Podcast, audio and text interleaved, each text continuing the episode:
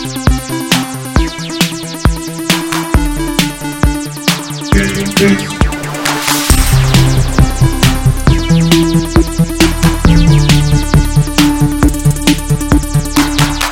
everyone, welcome to Game Face, episode 191 on Sifted Games at sifted.net. You have found the most informative gaming podcast in the world. We have another gigantic show today. We have two massive games that we're going to tackle. Uh, you guys can probably guess what those are. We're going to talk about Pokemon Sword and Shield.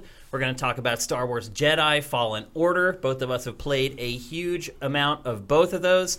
Uh, some housekeeping stuff before we get started today. Uh, first of all, I want to thank all the people who subscribe via Twitch Prime. Uh, right before the show started, there is a ton of them. Uh, let's see Elvis, One Cat, Danboy90, Axel F1986, Tomb Raiders, Dawn Lionheart. Who else? That's all our Twitch Prime subs for the beginning of the show today. Uh, if you guys are just tuning in now, we re- and you're going to be able to make it till the end of the show. We'd appreciate if you guys could hold on until the end of the show to subscribe via Twitch Prime, so we can thank you personally for doing that. Uh, Black Friday next Friday, uh, we are doing a Black Friday flash sale on our latest T-shirts. One of the T-shirts that Matt is wearing right now. Uh, the shirts are going to be fifteen dollars all through Black Friday weekend. So beginning next Friday, all through the weekend, you'll be able to buy our shirts for fifteen bucks. Uh, I think we, we did a sale not that long ago for that same price. They've been back up at 25 ever since. They're going back down to 15 bucks. Uh, another thing, we have another giveaway today on the show. Third week in a row that we're giving something away to our live viewers. This week we have a free three month three month subscription to Xbox Game Pass Ultimate. Hmm. And we'll be giving that away at the end of the show during the Q&A, so you have to stick around till the end if you want to win that. We'll be doing a quick fun quiz to hand out the, the awards. What else we got? I think that's it. Pactor Factor went up yesterday. Sorry again, sorry for the delay for a little while on that. Finally shot those and got the first episode up. That should be all good. And we only have what about four episodes of Game Face left for the year? Mm-hmm. Maybe five, depending on when I leave to go home for the holidays. But we're getting down to it here, folks. And one of those will be our Game of the Year show. So we only have a couple more regular episodes of Game Face until the end of 2019. Yeah, it looks like it's four. Yeah. So count it down here, folks. 2019 is almost in the books. And with that, let's get on with the show. We have a big show and we need to get to it. Otherwise, we're never going to get through it before we hit our three hour limit. Uh, we're going to kick things off with Pokemon Sword and Shield. Um, probably, I guess you could say, the first real console Pokemon game. Unless you want to count Let's Go. But then you'd be wrong. So Well, I mean, there was like Gale of Darkness or whatever it was on GameCube. yeah, this is the first mainline Yeah. series entry to premiere on beyond a console. Yeah. Which is a pretty big freaking deal. Not that Game Freak has a choice. No, I mean there was no handheld left. Really. yeah. so, I mean, I, I could you could have put it on 3D. I could honestly but- see them doing that, even post haste, maybe. Because you'd Yeah. still sell like another like five or six million copies probably on 3DS. Yeah, but I don't. I don't think this would run on a 3DS. Probably. no, it wouldn't. They'd have to completely Yeah. like hack it and figure out a way to make it work. But it's probably worth the money they would make with that installed base of the 3DS out there. Yeah, I don't know. The the software on the on the Switch sells just fine. It does absolutely, and I can't even imagine how well this is going to sell. Even before the end of the year, my guess is probably somewhere around 10 million units before 2019 is even up, and it's just going to keep climbing from there. The question is, does it deserve it? Well, I mean, it's Pokemon. Doesn't really matter if it deserves it. Yeah, but I mean, maybe maybe the bigger question you is, can't stop the Pokemon. I mean, you can't. You're right. I, I absolutely get that. But maybe the bigger question is, does this franchise still deserve to sell that many copies at this point? I don't know if deserve has anything to do with it. It's Yeah. like, you know, I don't think Death Stranding deserves to sell a million copies, but it's gonna. Yeah. Oh, So and then some. Yeah. It's just, you know, if people want it, then people want it. Like that's the nature of it, and uh, they sure want this. That's for sure. Um, I I don't think it'll topple Call of Duty, but my guess is it'll be the second best-selling game of Q4. Um, I don't know if I'd take that bet. Really? I- what I- game do you think might outsell it besides Call of Duty? Oh, nothing. I Or mean, I think th- Call I of thi- I will out- I think it will outsell Call of Duty. Really? Yeah. Wow. Between that's the two, a bold between the claim. two versions, yeah. That's a bold claim, even with the Switch's installed base. Yeah, well, the Switch sells a ridiculous amount of attach rate. It does. So I'm not. I, I yeah. I mean, I'm not. I mean, if Smash Brothers can sell 15 million, this thing can sell 15 million easy. Yeah, and I mean that would make it tight with Call of Duty because by all accounts, it sounds like Modern Warfare is selling very, very well, even by Call of Duty standards. Mm-hmm. But let's talk about Pokemon Sword and Shield. Um, what would you say your overarching opinion is of the game, having spent a big chunk of time with it? It's good. It's not great. Yeah, It's, it's Pokemon. Like it's it's every it's what Pokemon needs to be to become a console franchise. Uh, they play it pretty safe in a lot of ways. Um, like you know, you, they they streamline some of it. You've lost the you know the, the end moves or whatever. Like can't remember what like some of the stuff they cut out of it. Obviously, Z moves, right? Z moves. That's right. Z is an N sideways. That's why it was. Uh, they removed uh, obviously a bunch of the Pokedex. Like it's not a full, you know, full national Pokedex. I don't really care. Um, I, have I not- don't care either. I have not caught them all since I was in my twenties, so it's I haven't not either. really but you know what? Even beyond that, like I, I just obviously we just played Let's Go, which had the original 151 Mm-hmm. in it. Um, now because I just played that, I'm okay with this having different Pokemon in it. I just Mm-hmm. had like 50 hours, not maybe not that long, but I had dozens of hours with the original 151 just a handful of months ago. It's refreshing to get to see some of the new Pokemon to me because I honestly haven't really dug that deep into a Pokedex for a long time. Like every Pokemon game I play, I just other than Red and Blue where I collected them all. Since then, it's like every Pokemon game I play, I just kind of collect whatever shows up in front of me as I go through the quest. I never go back and try to track down more of them. I never really trade with anybody. Um, usually, my Pokedex, by the time I finish a Pokemon game, is usually around like 80, something like that. yeah, I mean, I'm I'm up to like sixty something already, and I'm only on the second gym. Uh, I do ca- catch every, especially now that like you can see them Oh. in the grass. Well, first of all, the game gives you as soon as it starts, you can basically collect about twenty Pokemon in the first like thirty minutes. Yeah, because it sets you out in a field where they're just everywhere. And yeah, they- and also of every type. Like that's the thing is you're, Yeah. ne- you're never going to walk into a, a, an elemental gym without a tool to beat the things in that gym. Like it's not like some of the old games where it's like if you pick a certain starter, you are at a tremendous disadvantage for the first couple gyms. Yeah. this game gives you all the tools you need Immediately. to build a very effective team from like ten minutes in. I saw I've seen a lot of people arguing on social media about which version they should buy. And in all honesty, like I don't think it matters because they give you everything you need in the first like 45 minutes to build whatever kind of team that you want. Well, I mean, that's always true. The, the decision between versions is, as always, which legendary do you like best? Uh, check which Pokemon are and are not in each version. If there's one particular that you want, I mean, I looked at the different versions and I didn't care like w- about the exclusive Pokemon in each one. I'm Uh, playing Sword. and then I'm playing playing? Shield. So Okay. my other my, one of my friends, I was like, okay, whatever you pick, I will play the other thing, so we can trade Pokemon if you want to Uh-huh. get because she does want to get them all. So I'm like, oh, we'll, we'll just do that. And so she went- she went sword because she wanted the wolf with the sword in its mouth. And I'm like, all right, I don't care. so I got that one. So I picked that one, and so I've been playing Shield. And so the other difference is there's two exclusive gyms in each one. I think the exclusive gyms in, in Shield are cooler. Okay. Uh, there's a psychic gym with a weird ghost person. I hate trainer. fighting psychic Pokemon, so, So- I'm glad I am not in that one. yeah. So um, so that's fun. Like, the, But you the- don't. I mean, I've never had a, a Pokemon game where I got so many Pokemon so easily right at the beginning of the Mm-hmm. game. Because the other thing too is, at least to me, it seems way easier to catch Pokemon with a Pokeball. Um, Like I could, I had some where I barely had them below half health and captured them with a regular Pokeball. Yeah, well, I've had plenty where I've captured them just because I like a couple I've run into and I realized that like if I hit this thing, it's so low level, it's gonna die. Right. So I just threw a Pokeball and it was at full health and I got it. Yeah. Like it happens. Yeah, I uh, only like I'm I have five gym badges. I haven't finished the game, but only recently has it got to the point where I had to start using like a great ball on a Pokemon every once in a while. Mm-hmm. I've only it's had to still use a great- very easy. I had to use a great ball to catch an Eevee. Because Yeah. one Eevee would not stay in the goddamn ball, and like, I, it, I- and I wanted an Eevee because you want to evolve them into the various things. Yeah. And so I was just like, all right, fine, I'll use a great ball on you.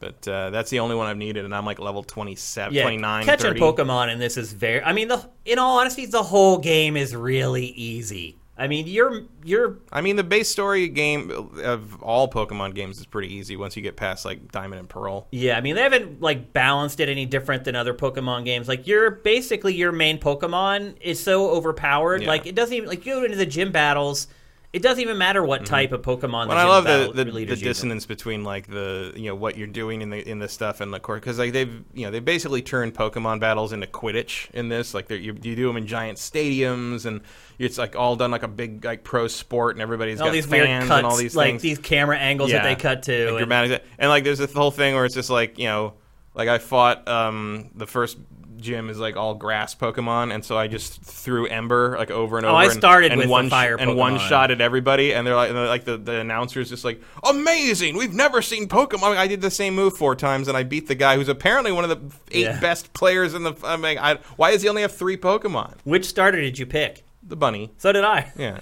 That's crazy. I'm surprised we both picked the same one. But yeah, that first that first gym is a joke because it's a fire Pokemon and Well, it's they all are. I mean, because like you get, I have a Pokemon of every element by the time I got to that that gym. I mean, whatever you threw at me, I was going to have something. And because they all get experience, you know, now you don't even have to have an item or turn turn on the option Yeah. to get, give them all experience when you're when you're fighting. Like everybody was top. I mean, by the time I got to the first gym, and I, granted I was running around catching a lot of stuff and fighting a lot of stuff, but like by the time I got to the first gym and and the wild area, like took a lot of my time because like oh, there's a lot of stuff to do here. And then I finally woke up, I was like oh, I should probably progress.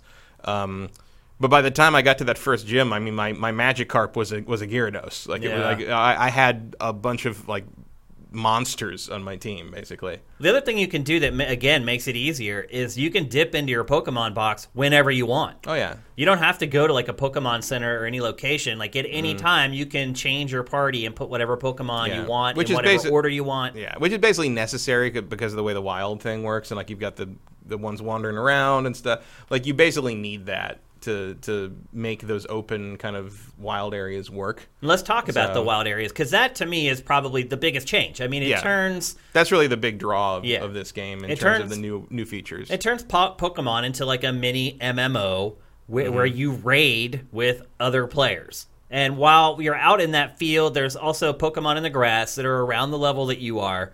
But then there are also these hyper powerful Pokemon walking around that you can also try to tackle. Mm-hmm. Uh, I did a few times. I think I ended up capturing one out of the three before it just wiped out my party or whatever. I did a few times. I mean, the, I it doesn't explain some things a little bit. Like, It I mean, partly because yeah. it, it assumes that you know probably, and um, the uh, like I found a giant Onix. I love Onix, the big rock snake thing. Yeah, I found it too. It's like we come into that one area, right it's the right beginning. there. Yeah. And I, so I, you know, I, the bunny has martial arts, which is, it's weak too. So I just whacked it, uh, you know, a bunch double of times. kick and or managed whatever. to survive long enough to get it down to red. And then I couldn't capture it because eventually I figured out, oh, it's too high level. It's like it won't let its guard down. It should says. tell you before you start, like you cannot capture this Yeah. Pokemon. Yeah, I, Um, I've I mean, had that problem. usually, I mean, after I remembered that that is a thing in these games. After that, like I'm like, oh, right, that's that's how that works. Yeah, each gym badge lets you control Pokemon up to a certain yeah, level. to, to capture a certain level. It's not even control anymore because they don't seem to do that anymore. Where like Once you capture them, you can use them now. Yeah, because like you could capture them and like sometimes they disobey you. Like that was the That's the still trick. a thing. Does it still do that? Yeah, like there's a one ball that when you capture a Pokemon with, it's automatically friendly after you capture it, so you don't have to go through that process mm-hmm. of it be, being a Mm-hmm. Yeah, jerk. but I mean, I don't remember ever not being able to capture something yeah before. because don't know that I when you when you get the badge now, it says like now you can capture Pokemon up to level twenty five, and I'm like, my starter Pokemon is level thirty one, so I don't know what you're. Yeah, well, you try to throw the ball, and the And it crazy it won't let you. Yeah, the Yeah. crazy thing is the screen comes up so fast you can't even read it, like telling you why you can't capture it. So I kept throw. I wasted like four balls the first time. I'm like, what's going on? Like, is it glitching? Well, and then the- I finally, I my eye caught it quick enough to see you cannot, you can't catch it. You can't well, capture. the, well, the Onix said it like it would. It just said it's guard, it won't let its guard down, and like it wouldn't let me throw a ball at all. Yeah. So. So that was a. I mean, there's a couple things that I felt like it could explain better. Like the the Dynamax stuff is kind of explained, but it you know you just kind of learn by doing. But like the But the- you hardly get to use it, the Dynamax. it's only in the the raid battles and the and the gym battles really so Yeah. far. And then the um, I like the effect of it. I mean, I Oh, like, it's amazing. I like giant Yeah. monster stuff. And then Yeah. like when you do the the group battles, like the raid battles, like I've I've never had one with other players. No, it- it won't- it do- cannot doesn't match you up. properly. But you it'll fill your party with NPCs. I think it's broken. Like I It just might- think the matchmaking It's either broken or working yet. nobody's doing it at the low levels I'm at. It could be. So like, that could but I couldn't match up. I tried over and over and over, and it would finally time out. And then, like you said, Mm-hmm. it'll say, "Do you want us to find play people for you?" And you're like, "Yes." And then all of a sudden, it appears that you're playing with other humans, when in fact you're not. You're saying, Yeah. Like, cause all, cause there's no way to customize your character to look like the characters that show Oh, up like that. Like, interesting. Okay. So it's obviously bots, basically. It's like Fortnite when you play your first game Pretty of much. Fortnite. and so, and like, but it doesn't explain any of that. Like for a while, I would just sit there on the matchmaking screen for like two straight minutes. and It would time out, and I get nobody. Even though I saw there's other players standing around looking for other players, it's very weird. Um, so it doesn't, it's, and like you have to kind of go into like the menus, and there's a way to join other other games, but you have to dig through it in the Y menu. It's it's very poorly explained, very poorly implemented, and extremely confusing to navigate. But once you figure it out, you figure it out. But it doesn't help you at all to figure it out. It's it's very weird. Well, the other thing too is like maybe I'm not far enough yet, but they're easy as crap. Like I've never like I've never had a Pokemon faint in a raid ever. Mm-hmm. And usually with like two attacks, I've wiped out the other Pokemon and captured it. I mean, I'm guessing that's because we're way early, and if you're doing like post game raids, it's going to be way way harder. It should be. So yeah. We'll see. But so far, this is just like a taste of this new element, I think. so. I mean, so far they're a joke. But the thing is, the rewards you get for those raids are insane. First of all, you capture the Pokemon, Mm-hmm. which is usually like way higher power, or usually about the same power as your starter Pokemon at that point. And then you just get gobs and gobs of items. And there's all these little systems in the game, some more successful than others, I would say. Um, setting up camp is a thing in this game, and you can come across other people's camps that they've set up in the game, and you can like basically the camps is just an open field, and you have like toys and a ball to play with Yeah, the it- it's- Pokemon. It's, it's like the um, there's like a similar thing in the what's that? What's that game with the Pokemon? You're seeing the raids right now. What's the thing way. with the Pokemons? They're they're all cubes. You know, it was like a free download on the Switch. oh, You know that? I can't remember what the name of that Uh, was. yeah, I don't remember it But there was something similar to that. where you could- Pokemon Rush or something like that. yeah, that. it's something similar to that where you could like play with them and stuff and, Yeah. and do that. I think I think so. But yeah, you basically cook with other players, and they, everybody throws berries into the pot, and then you have to like fan the flames, but not too much, and then you stir the pot, but not too much, and then Yeah, so get- yeah, so the berries before you could give them to your Pokemon to hold, and they would enhance. They would give them a buff of some kind. and you still can. You if still want can. to.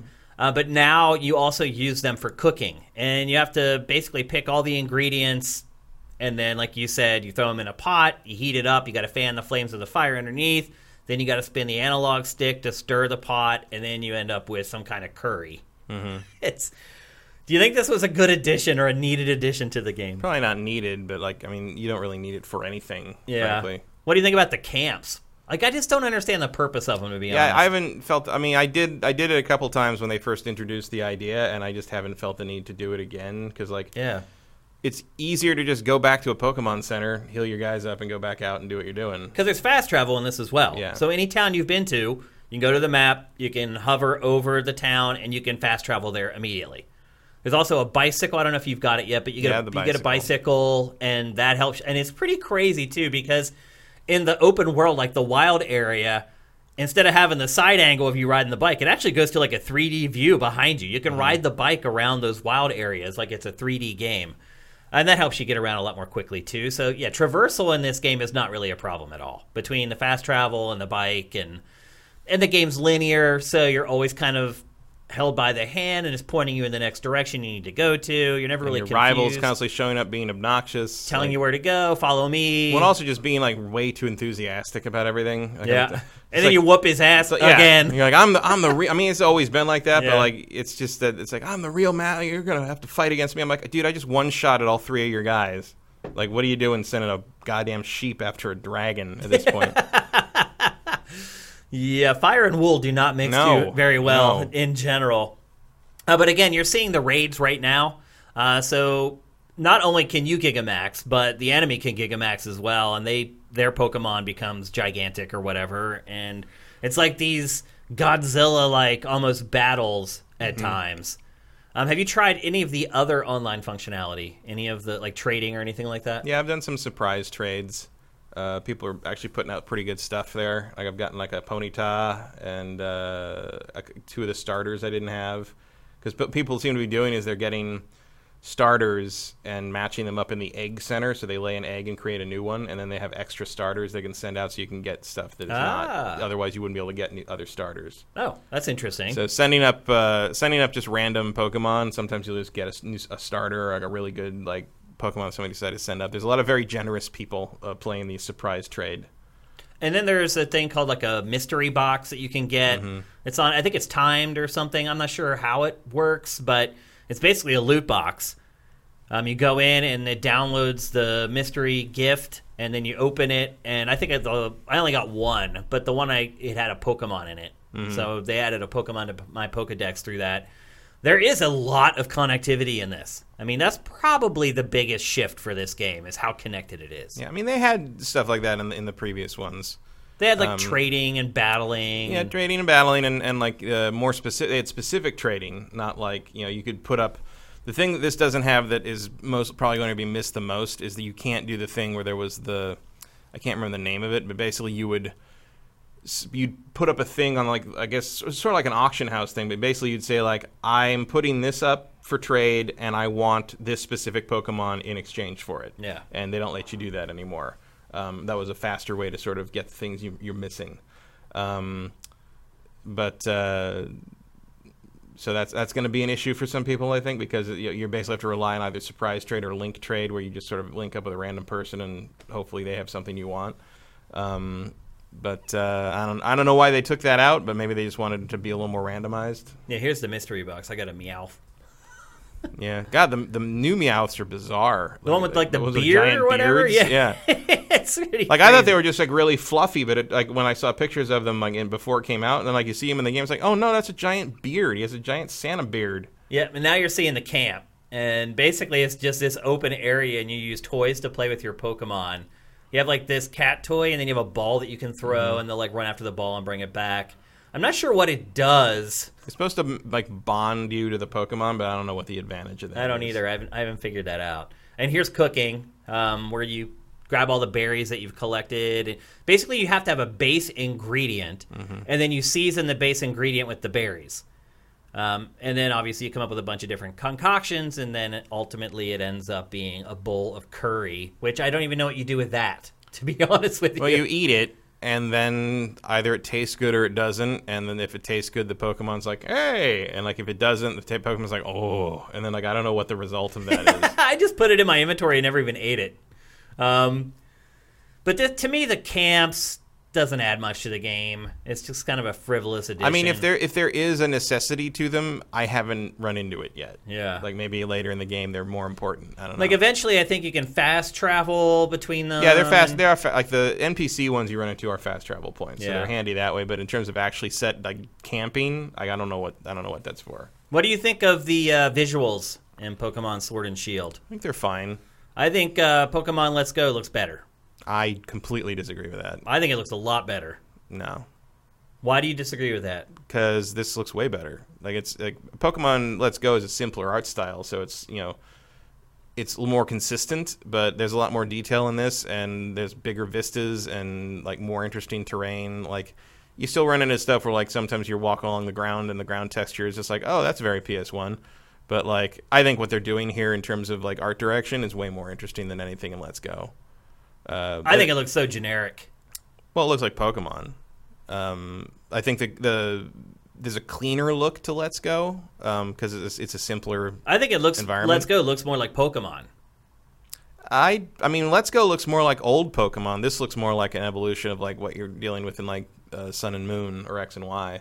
I mean, it kind of depends what you like better. I mean, I've been pretty disappointed in the uh, attack animations as well.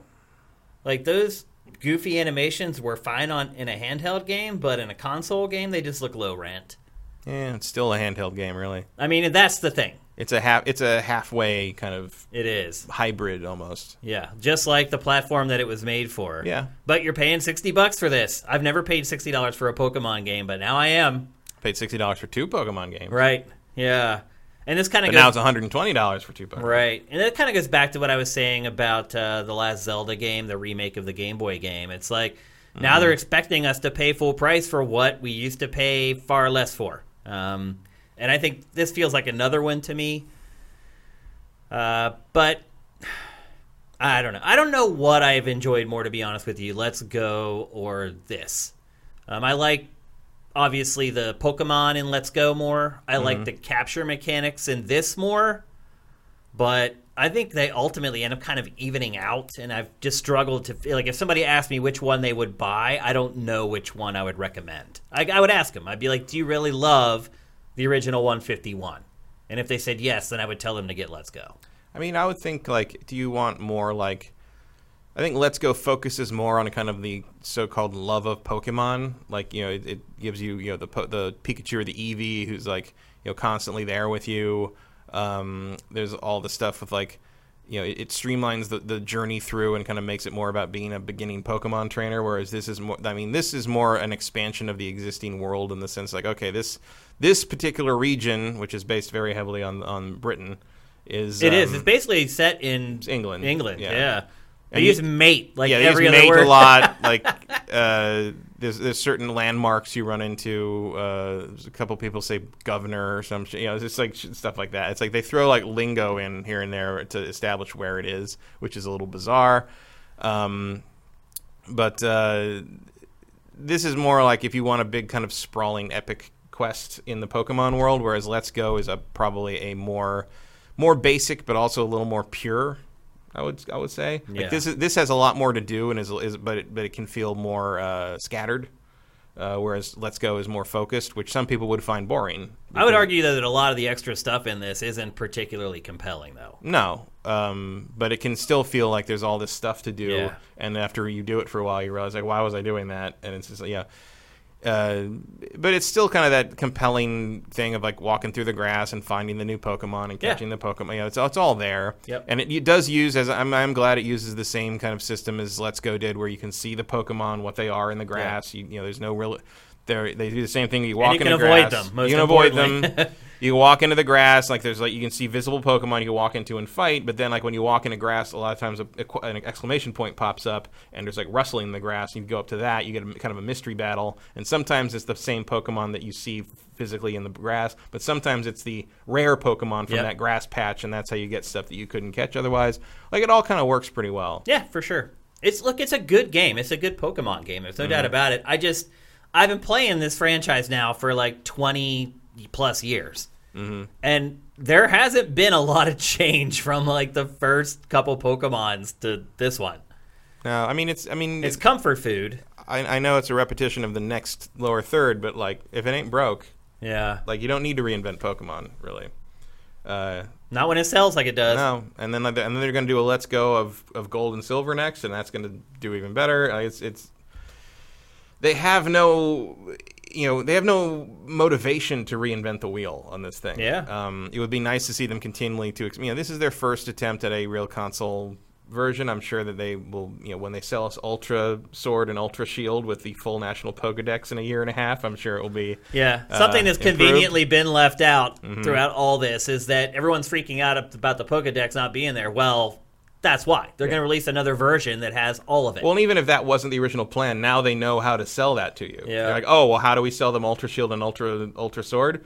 We put all the Pokemon in it. yeah, I'm, I'm sure you've seen that people are hacking, it, Hacking them and in, they're yeah. taking the models from Let's Go and Yeah. they're putting them into Sword and Shield. I mean, that's seemed pretty obvious. I mean, I think the, I think the backlash on this is pretty silly. Like, It's all the, all completely the, silly. the Game Freak lied hashtag is just kind of gross. most of the Especially after you play it and you realize like it doesn't matter. no, like I don't need a thousand Pokemon in this. I thing. really don't. it's- Like, it's- I already have more than I'll ever need. Yes. I have like five boxes full of Pokemon that I'll never even use in battle. No, never Like, look at them again. I'm, you're literally just enslaving animals for no good reason and putting them in a box somewhere. Do they still use the tagline "Gotta catch 'em all" at this point? I don't think Um, they do. I'm sure they still say it in certain media, but I I didn't notice it in this. Yeah, because Like, you can't in this, obviously. yeah, and that I mean, like, what a what a ge- that might be one of the greatest taglines in the history of marketing, though. Gotta catch 'em Gotta all. catch 'em all. Yeah, Like, what a- because it, it compels people to want to use and consume your products. Yeah, Mm-hmm. and absolutely. play it longer than you normally would, Yep. and to obsessively play it longer, and, to to trade, with trade other and- people, yeah. and then when the card game came out, to like get all the cards and get. I mean, Yep. it's it's genius. It is pretty smart. I mean, collecting anything, if you're starting a business, if you can create something that people Mm-hmm. will collect, it's a good idea. It's like when Sifted first launched, we had achievements. And it was a huge thing for the first like year and a half. But then it got to the point where most of our power users had got most of the achievements and it died down. Like that's Mm-hmm. Yeah. just the way it is. Like once you run out of things to collect, it's not as compelling. Right. So I'm, I also love the impair. I mean, I think about that a lot because we've worked so many stupid marketing gigs all, the, all over the years. how brilliant the imperative of gotta catch them all is. Like, because they could have gone different. It could have been, can you catch them all? Yeah. Like, will, you, catch, them, all? You It's know, gotta. Who can catch them all? It's Yep. like, no, it's gotta catch You have all. to catch and then you, them all. And then you put it in a super catchy polka rap song, gets stuck in an entire generation's head for the next lifetime. Yeah. And like all you gotta catch them all, gotta catch them. Like, like it's like a mantra. It's Yeah. it's genius. And there's a, there's a reason this is the biggest media franchise in the world because Yeah.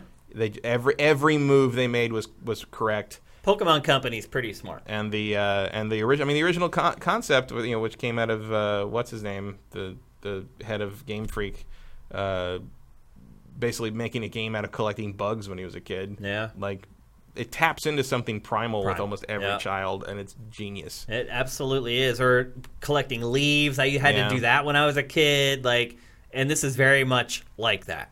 Yeah, there are even Pokemons that are leaves.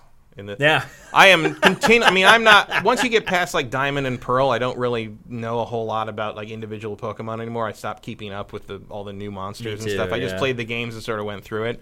So I know some, but not all. Not even close to like half, probably beyond those first three games. But like some of the things I run into in this game, I'm just like, are you kidding me? Yeah. Are you?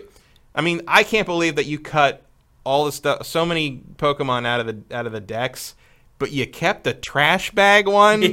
Like someone's fucking with us at that point. Like, come on.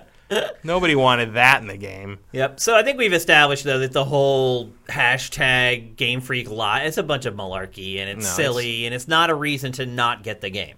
I mean, if that's why you don't want the game, like I can't stop you, but like you're missing out on a, another good Pokemon game. Yeah. And I think maybe that's where I've kind of come down on this is it's a good Pokemon game. Yeah. It's not a great game. This the plot is whatever. It's Pokemon. It's no one plays Pokemon plot. for the story. Yeah. It's the same thing every time with minor tweaks. It is strange, Except though. Black and White. Black and White was a pretty good It was story really because it was about like Pokemon animal rights. and, Yeah. like, it, it kinda actually went, had a message. Yeah, like it went some places I really didn't think Nintendo would ever go. and then it never that. went there again. No, I never they did that pulled again. back again. And, And this like- is the same plot. You're a kid. You want to become the Pokemon Yeah. champ. You fight through all the gym leaders. And I love all the like. There's a lot of weird questions. Like it's interesting to see this game kind of try to expand the world of Pokemon into something more than just a world obsessed with you know fantasy cockfighting. like because there's there's a whole thing with like it's like oh the I do this and I do this and that and that. And I'm like well I don't see anywhere to do that. Like Yeah. someone talks about a, a football game, like someone talks about a soccer game, basically at one point. I'm like, where do you play soccer here? Because Yeah. I don't see anything except a Pokemon stadium that's always full of people fighting animals against each other, and like this thing, it's it's, it's weird.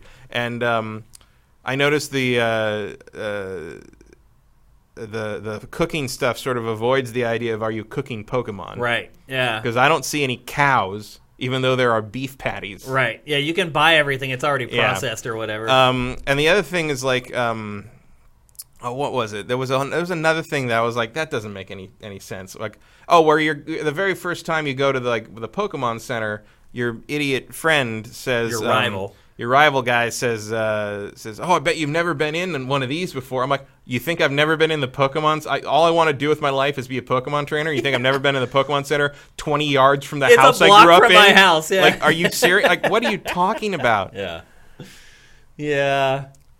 I mean, it's not. It's it's it's very child skewed in terms of Oh, the yeah. story and all that. Yeah. But it's fun, like you said. It's like brings back that feeling of like collecting stuff, It is funny though how this is. seeing all the weird things pop up. I Yeah. actually really like doing trainer battles and seeing what they have. Yeah, Like, if, yeah. They, if they throw out a Pokemon I've never seen before, I mean, or I've seen in other games, like oh you, I remember you. Like it's, it's fun. It's like a weird mix of nostalgia and what the hell is that? Yeah, because I, I like you. I don't know a lot of these Pokemon that are in this game. Mm-hmm. Um, I don't know. It's as somebody who's been buying these and playing them for 20 years. Like I could see where somebody who's you know 15, 16 years old, they don't care that they've been playing the same Pokemon. This is like their second Pokemon or whatever. But Mm-hmm. to me, this formula is definitely starting to get old. Yeah, I mean, I pre- I would be less interested in this if it was another 3DS game. Like the fact that it, it does have a scope larger than what Yeah. they've been able to do on the 3DS is interesting. I just hope for the next one. Well, the next one's probably gonna be Gold and Silver. Let's go, which I Probably. think, I think is the best game in the series. Yeah, Gold yeah. and Silver. So I'm on board with that no matter what. Um, but then the next one after that, whatever is following Sword and Shield, like I hope they they really pull the stops out because there's a good chance that might be on the next system. oh yeah, Um, that's so- my guess. Yeah. so I would, I'd really like to see them just pull the stops out on that and make it like a really crazy, like not a reinvention, but just put the real put the full Pokedex in it. Like Yeah. you know, do really make a, a world big enough to hold you know a thousand something Pokemon, and like you know maybe even do kind of take a page from Gold Silver, where like okay, so p- the Pokemon for the next system is going to be like all the areas you've ever been to in a Pokemon game, all combined into a big world. Yeah. and you get to go all over, and there's like MMO elements with wild areas and all this stuff. Like make it like the the ultimate Pokemon game. Yeah. and like just go nuts with it. The crazy thing too about this franchise is it's the only turn-based RPG franchise that can get away with having a rubbish story. True. I mean, most of the games in this genre are driven by their story, Mm-hmm. and this is absolutely not. The story is probably the least prevalent part. And it's also like not really driven by gameplay. It's, it's driven, Collecting. It's driven by obsession. O- OCD. Yeah. pretty much. It's it's a, it's driven by filling that bar up. Yep. It's a Skinner box. it is absolutely. it's the first mobile game. Yeah, it kind of is. A little bit. So, do you recommend everybody buys this? If you like Pokemon, Yeah. like it's not going to change your mind if you don't already if you're not already catching the Pokemon fever. Yeah, if but, you've tried Pokemon before and you didn't like it, this is not no. going to but change it, it's a super solid entry. It's way better than X and Y. Um, and you know some of the some of them. If you didn't like the more recent ones, I think it's a better game than like X Y or uh, I thought XY was pretty good. XY is I, I think it's the worst in the series. Um, That was the first one where they went to a 3D engine, right? pretty much, yeah. Um, I think it's I think it's probably the worst one. Um, I there might have been a time I would have said Ruby Sapphire was. It had like that tropical theme the, to uh, it, right? No, that was Sun Moon. Sun and Moon, right? That was set in like a fictional Hawaii, basically. yes, Yeah. Sun and Moon was good. Yeah. Um, X and Y was meh. Uh, I would have said maybe Ruby Sapphire below that, but I think the remakes of Ruby Sa- Ruby and Sapphire are actually really good. So um, I think Black and White is still my favorite Pokemon game. Black and White's really good. Yeah, I think Black and White. At least Black and It White is the, the most memorable one to Yeah. me in terms of like, even though it was the one where I started running, not paying attention to what the different new monsters were. Like that's the one that sticks in my head story wise. yeah. Um, and it felt like they really, even though they didn't change the formula too much, I th- felt they broke some ground with Yeah. it. Yep. Um, and then like, I mean, I, but I like this. I like the realization of the world in 3D and how it's you know slowly getting better. Um, uh, like I don't have a lot of bad things to say about yeah, I don't game. really it's just- either. it's just they're mostly nitpicks. we all know what it is. It's pretty much review, review proof. You know what you're getting into. Um, I think my biggest complaint about it is no that surprises. I could have reviewed it before playing it. yeah, I mean, I definitely. I mean, I've played like I don't know, 20 plus hours at this point and like I don't feel like I have all that much more insight on the game than I had before I played no, it. definitely not. I certainly was thinking about that around the time I, I finished the first gym. I'm just like, I don't know if I need to What do I do talk this. about? Yeah, I don't know what to say except like it's it's real. I mean, you. I mean, we've we have talked a lot about it, but like I don't think we've said anything specifically that no one you couldn't tell by looking at the B-roll. Yeah. you know, it's just it's Yep. right there in front of you. And it is what it is. Yeah. Yeah, probably more than any other use of that phrase this year. That's true. It is what it is. Yep. So anyway, there you go. That's Pokemon Sword and Shield, a full price game on Switch at 60 bucks. I would probably still recommend people buy it. If anything, just well, it ain't dropping anytime soon. Yes, so. the price isn't going to drop, and if anything, just for the value proposition. Like I, Yeah. like I said, I've I'm a little more than halfway through. I'm over 20 hours playing it already.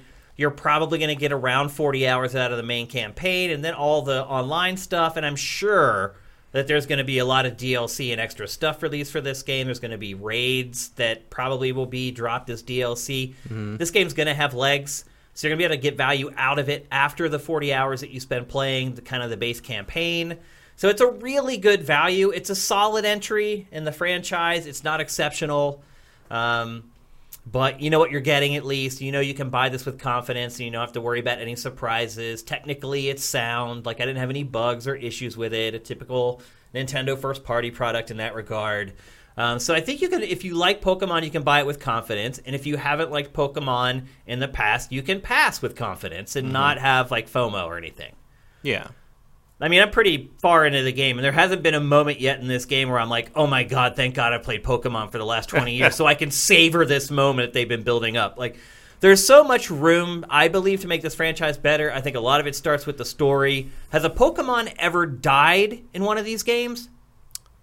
Um. I don't think one ever has. No, I mean in the in the cartoon there were references to that, and I think there's a couple of times in some of the other games where uh, you're clearly eating Magikarp. So Yeah. So like, They do die. Not, they don't die on screen, but they can be killed. But that's an angle they could take with the story. Maybe there's a plague that's in like taking over Pokemon. It's like this disease or whatever. Like they, there's a That's lot, pretty dark. but- right? But there's a lot of things that they can do with the yeah, story. but it's like more lucrative to just assume that there's always going to be a new batch, of- generation a new, of a new batch of eight year olds. like Yeah. you don't need to make the mature Pokemon game. I don't think that's a needed thing. so chat saying uh, Vincent says the Marowak in red and blue. Uh, and then the Abrams says in red and blue the Cuba, All right, he Cubone's mom died he wears the skull of his mother. of his mom, which is talk about dark.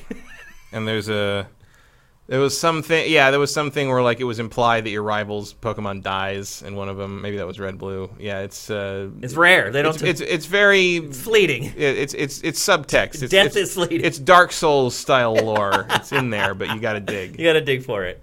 Uh, so anyway, there you go. That's Pokemon Sword and Shield for Switch.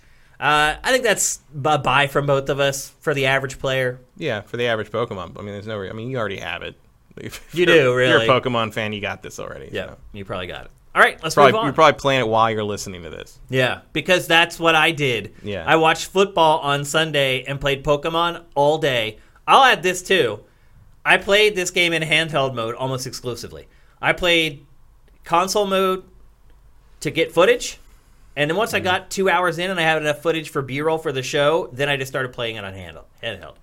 And yeah, it reminds me how awful the Switch's battery is. Mm-hmm. You get about two hours and you're done. yeah well my, well, my friend is playing she's she has a light and so she's playing Uh, it okay.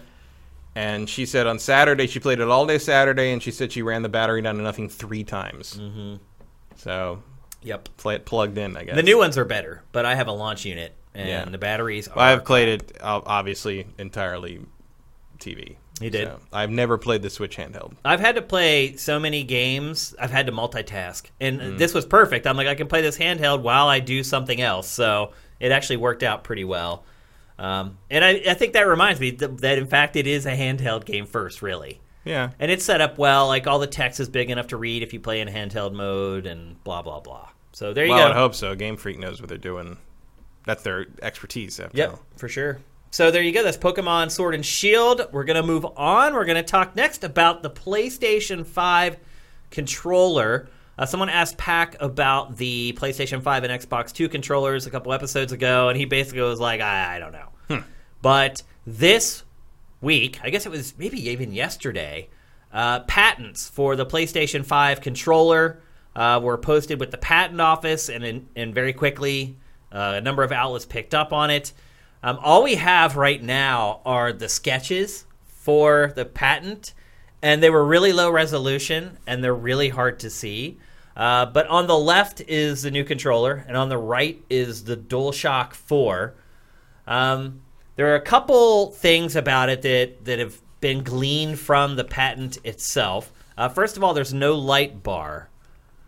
What do you think that means for PlayStation VR 2, Matt? That they're not going to need to track that? Either that, or they found another way to track that controller. Yeah, so you think that. all the move stuff is going to become obsolete? for- Probably. that's what I figured too. Either that, or you can still use it, but it's not the preferred way to do it. Yeah. Um, I'm fine with that. The light bar is annoying, so that because if you play in the dark room, It shines right up. Shines every yeah. It's like at least the one on top for the pro controller does. Like Yeah. the one on the one on the on the back of it never really bothered me, but like yeah, get get the get the blue light out of my eye. Thank you. Yeah. Um, I did, so they said no, the light bar. Does that mean the light on the front of the controller too? It sounds like it. Yeah. Actually, go back to that image real quick, Jared, and scroll down so we can see kind of the front of the controller, or zoom out. because you can see there like the light bars up at top. Well, that's not the front. Yeah, I guess I don't have an You angle. can, of you can see front. the light bar on the on. Uh, scroll up a little bit more to the middle one. Yeah, you can see the light bar there is on the DS4. Oh yeah, yeah, you can see it. Yeah, actually, both of them. The light on the front and the light Yeah. bar. Although uh, it is worth noting that like there is no detail on the bottom of this thing. There's not even screws on it. Yeah. So they might there might be something else. They might just be blanking that out for a separate thing. Like, there true. might be stuff on there that we don't know about that's not part of this patent application. If it's so specialized that they want to have a separate patent for it. Yeah. Because that looks real blank to me. It also on the left, it looks like it does have the bar on the touchpad still. Well, it definitely has. Yeah, it definitely has the raised top of the Touchpad. of the touchpad there. Yeah, but yeah, that big light on the front is gone. but is it gone because it's gone, or is it gone because that's going to be another thing? They haven't finalized that, so it's not it in could this be. design. It could be absolutely. Uh, the triggers are bigger on the new controller. You can see it there at the top of that middle image. They're wider. Mm-hmm. Um, they don't look like they're longer, but they look like they're wider, so maybe it could grip your index finger a little better while you're using it. Um, smaller analog sticks. Hmm. How do you feel about that? I don't care so much as long as they're not convex Yeah. or concave, Con- rather. or wait, as long as they're not rounded. Con- if yeah, convex. As long as they're not rounded on top like mushrooms, like Yeah. the old ones. As were, long as 'cause they those are concave. As long as so they are your- concave. Your thumb fits into the groove, so to speak. that yeah, was that was the biggest improvement of the DualShock 4 to me. I think a lot of people's, and I think most people love the DualShock 4, myself included. It's my probably my favorite favorite controller of this generation. But Xbox Elite, baby. well, I haven't even cracked open the one I got last week because I don't have an Xbox game to play right now. I've been playing PS4 and Switch. So Mm. But it is definitely the best PlayStation stock. controller ever. Oh, for sure, absolutely, um, without a doubt. So I think a lot of people are probably tied pretty closely to the DualShock, but I think their common complaint is that it's too small. Mm-hmm. That seems to be a complaint among people who have bigger hands. Is that they're it's it's already too small, and to make the analog stick smaller, I think maybe throws up a red flag for them. Maybe I mean it doesn't look that small. Like It doesn't bother me, and I have pretty much normal size hands. yeah, I mean I can I can handle the Duke just fine. Uh, I can handle the DualShock 4 just fine. I, mean, I don't. I'm pretty non-picky when it comes to controllers. Yeah, I can too. play anything. I'm not like a controller snob or anything. so.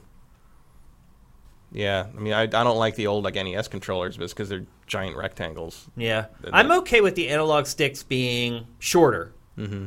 Because it actually it means that you have less movement with your thumb to get more action out of the stick. Mm-hmm. It's just basic math, basically. Yeah, I'm sure whatever it is, I'm sure I'll adjust to it Yeah. just fine. Like if I can play the DualShock 3, I can play this thing. Uh, and then a USB port. I'm assuming it's going to be USB C. Probably. I think everything will be. Yeah, Uh, I mean going forward, everything is going to be USB C. I mean, you can see there at that that image that we're seeing right now, like where you plug in your headset and everything is completely different. Mm-hmm. What do you think that is there, Matt? I don't know. I don't know much about headsets. I don't use them. So if that's like a specific thing that headsets have, or okay, that's a specific like interface, I don't know what that is. I mean, it looks like there's like two eighth inch jacks there. I'm, bit. I'm wondering if that's one for mic and one for headset. Could be. Yeah. But that strip, that that vertical strip that goes, I have no idea what that is. I don't know. I mean, some of that could be on the other side. Like, because if you look, at, it says the USB Thanks, port on- Jared. On, the on the DS4. It shows the USB port there, but that's on the back of the controller. So there Right. could be stuff there that's on the other on the top of the controller that we don't know. That would about. be weird. Yeah, I don't know. Yeah. What do you think overall of the changes? Do you think it's smart to just basically keep the same thing? And I mean, it, it, I don't know, smart, but like it's what was going to happen. Like because I mean, the the controller shape is their trademark logo almost. yeah, yeah. Um, and yeah, it's worked for them so far. So like you say, if it ain't broke, just keep going. I'm still trying to figure out what that thing is below the home button. I just I don't know what it is. I don't know. It could be like just like a indicator light for something. Yeah, to show maybe your headset's plugged in or something, Yeah, or, it's just- making a Bluetooth or just to show connection. that it shows connected to the system or Yeah. something. How do you feel in general about con- controllers generation to generation? M- Pretty much don't care. You don't Like, care? They're You wouldn't prefer if it, they had some kind of new functionality? no. No. I don't need more gimmicks in my stupid controllers. I just need them to work more than for more longer than a year, unlike the Yeah. uh, PS4. So you're looking for more durability, basically. Pretty much, yeah. I, I'm, or a better warranty. Yeah, I, the yeah. I'm definitely down with that. I, I am someone who does like to see. I like to see hardware manufacturers trying to push the boundaries a little bit. I'm not necessarily saying that this controller needs to be motion controlled, although I wouldn't be bummed out if that were the case. Um, I don't, not saying it needs that, but just something to make it a little bit exciting. I mean, it is thicker, like vertically, so like top to bottom, like on that back shot, you can Yeah. see. So it makes me wonder if there might be gyro controls in it for gyro aiming, like because that's been a thing that PlayStation has kind of neglected. That like Switch owners have really. I mean, I have no interest in doing it whatsoever, but like it seems to be a feature that people like on the Switch for shooters and stuff. So I could see them maybe wanting to implement that. The PlayStation 3 had gyro. Yeah, it wasn't used for stuff like that. Yeah. Um, I'm talking about like Splatoon style Yeah. aiming. Um, I could see them kind of integrating that maybe. But uh, in general, I mean, I'm if, if, I'm glad it's not like going weird with like you know there's rumors about the video screen and all that stuff. I mean, who knows? It doesn't that- look like it. It doesn't look like it, but who knows? You know. But I would What rather if not. that thing down there is the camera? That could be, yeah. Because the rumors are I'm, swirling. I'm gonna go get a piece of tape and put it over. Because the rumors are swirling that you know anybody to see cameras are going to be angle. integrated into both the consoles, and Yeah. what if it's in the controller? So it's like a selfie type thing. It's possible. Um, I got no interest in any of that. Me either. But like, Me either, but a lot of people will. no, that, sure. that's uh, that would make sense in terms of what we're, what we what you see there. Yeah. It's at the perfect spot. It's on the top of the controller. It's possible. Just me Could be. guessing. Just me guessing. Uh, but I would like to see some type Could be of what's innovation. replacing the hardware that's in there for the light bar. That's true. That's true. There's only so much room in something that size. Yeah, I, I would like to see some kind of innovation from the controller. It doesn't look like we're going to get it, but I don't. Know. I'm care. also okay with just using the DualShock 4 from the PS4 Pro for the next eight years. Right. It's a great controller, so I'm not going to be bummed out either way. Just Well, also because like any any innovation, or if you even want to call it innovation, I would probably call it more like a desperate gimmick because that's what they always end up being. You use they you know they're using the launch titles and the launch window stuff, and then no one ever uses them for anything again. yeah, I mean, at least in this case, it wouldn't be like the Kinect where you wasted. Well, I wasted hundred bucks buying a forced bundle with it, and now it's in a drawer somewhere that I'm probably never going to look at again the rest of my life. But like, it's all coming back now, though. I mean, both these consoles are going to have cameras. yeah, but I feel like they're not going to be a separate weird thing I have to Yeah, set up. I'm not going to spend an like- extra hundred bucks Yeah. for the thing. And I mean, even the last camera for PlayStation was what sixty something, I think. more. I Was it think, more? Yeah. And that thing was a piece of junk. Yeah, because I looked at buying it because I had the old one for the from the PS3 that The also worked with the VR. The EyeToy. Yeah, and then like so I just used that because the I think the replacement one was like eighty or something. Was it 80? I, I think so. I- it's been a long time. I bought I- it, and I have no idea why. I think I've used it like once, like ever. I had the EyeToy specifically because I wanted to use the Move controllers to play House of the Dead games. Mm-hmm. I got I bought the gun like little you know the things where you plug the Move controller into like the little pistol thing and Yeah. play it like that. Because that's what I, I wanted it for House of the Dead and Point Blank. And uh, I did. I got them, and then I played them once, and then and never it. used Yeah. them again. You're not alone. I do stuff like that all the time. So, anyway, that's what we know so far about the PlayStation 5 controller. It's just a patent. Uh, I my guess is this will be one of the final things that is unveiled for the PlayStation 5 around E3 time ish. Is my guess. Um, usually, controllers are one of the last things that they unveil for new hardware. So this is probably the last taste we're going to get of this stuff for a while, but pretty good taste nonetheless. I mean, we have a good, a pretty good idea that it's going to stray pretty close to the DualShock. Yeah, I 4. think the the systems this both the new systems are going to be pretty strongly just like here is what we did before, but more powerful and theoretically better. Like they're not going to try to break any molds with these things. Yep. Not, not like last gen where it was just like we might change how games are distributed. Here's here's the set top box. Here's guys from ESPN to talk for ten minutes for no good reason at our press conference. Like I don't think you're going to see any of that. Yep. Um, Zakalia Seldom says force camera equals no buy. Well, that's no. I don't think you have a choice, bro. Yeah, I think I think they're both going to have that. Like that's it. Yeah, you're gonna. Just you're- get, just get some electrical tape and put it over the, the lens or something. Yeah, I mean, Like, to be honest with you, it's probably going to increase the price of the console like three dollars or whatever. It's it's not going to be like Kinect where the consoles are going to cost six hundred bucks because you're paying hundred dollars for this stupid camera contraption that you're never going to no, use. it's going to be like it's like going to be nothing. integrated into it. Like you're going to buy it. You're going to in a camera or not, you're going to buy it, guaranteed. Yeah, just like it's like a laptop or something. Just stick Yeah, one of those don't like it- privacy things over it and call it a day. Yep. All right, let's move on. We're going to talk next about Stadia. We talked about it last week. We're not going to talk about it long today, but today is Stadia's launch day, um, and reviews have been coming in. So Thanks for taking a break from all your Stadia play to Yeah. watch this. oh boy. Yeah, oh boy. Oh Did man, anyone in the Bay Area get get hand delivered the founder's kit by that guy on the Reddit AMA? Because like they offered to do that. Because I, I would I would love to hear that story. Yeah, so they yeah they did the AMA that was a complete and total disaster. People asking them tons of questions they couldn't answer. They had no answer No. for. Somebody asked like when does it come to Apple like, iOS devices, and the guy said, "Wow, I wish I knew the answer to that." It's like no, like, bro, you- you're the one who's supposed to know the answer to that. Oh boy. So the reviews for Stadia have been abysmal. There is not. I have not seen, at least as far as what we've curated, there has not been a single positive review for Google Stadia. No. I mean, The- there have been a lot of like, oh, the the tech when it works is really impressive, but don't buy it. Like, Yeah, like, but and they basically say the same thing you've been saying all along, which is, who is this for? Mm-hmm. It's for China and India. Yeah, That's but they it's for. struggle to find like why would our audience want this? Yeah, there are they're- because there there's already an established market in in America, you know, North America and Europe uh, that offers a better way to access this this software. Like, there's no you know, there's no reason to not want to own your games here. Whereas in the Chinese and Indian markets, you're more for the infrastructure is more there for it, but also like. If you don't buy get it through Stadia, you're not playing it. Yeah. like they have a they have a they have you by the balls basically in Yep. those markets. That's the point. That's the purpose of this. Every developer I know who's working on Stadia stuff says that's why they're doing this is they want that Asian market. China could be bumpy. It very much could be, yes. It's, I mean, that market they watch everything that you release. but at the same time, Google has pretty much uh, left the "don't be evil" mantra behind, so they can adjust how they need to to make China happy, and hope you know they hope they rake in all that money. The irony is that Google has been one of the companies that has resisted going into China. Yeah. I mean, it, but it, there's no other explanation for what this is for. I mean, Yeah, all- I mean, I, also- bel- I totally believe you, but it is weird that Google, of all the big tech companies, it is like the one that has taken a stance on Mm-hmm. China. It's the only tech company that's not in the weird position that Blizzard was in, where it's like Yeah. we're making all this money over there and we can't like let it go. But at the same time, there's a, there's a potential audience there of 200 Oh, to yeah. 300 million Oh, people, yeah. and you Yeah. cannot not try. Yeah, yeah, for sure. Yep. And this is pretty much their best bet. Yeah. it seems like. For sure.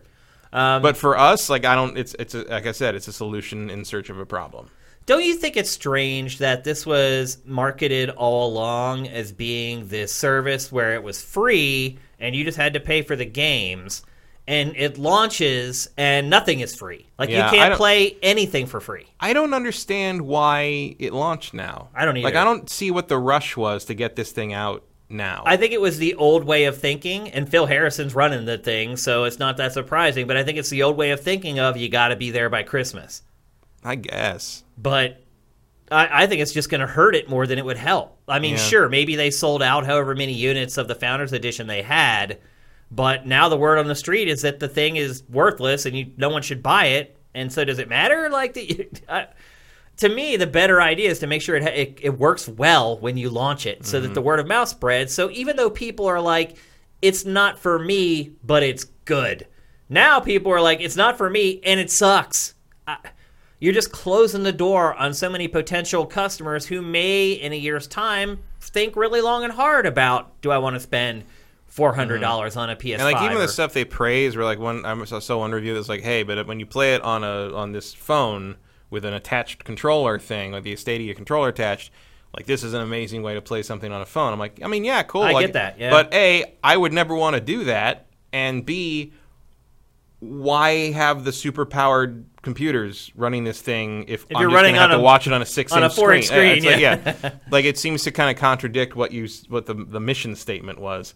Um, and then you see stuff like I think it was Gene was it Gene Park I think had a tweet where he, he talked about a lot about like his review of it, but he's like here's my here's my review of Stadia in one GIF, and it was him at a at a computer in his in the the, the office of, of his workplace with a, like, multi gigabit fiber connection whatever. And he's tapping the space bar on a, on a first person shooter. And you see him like he taps it puts his hands up and then the character jumps. It's like it's a full second between pressing the button and jumping Well, And- Stadia, Google, you can tell is has caught the breeze because it was supposed to have just 12 games available for launch, and yesterday it announced, "Oh, we're going to have 24 available tomorrow." Yeah.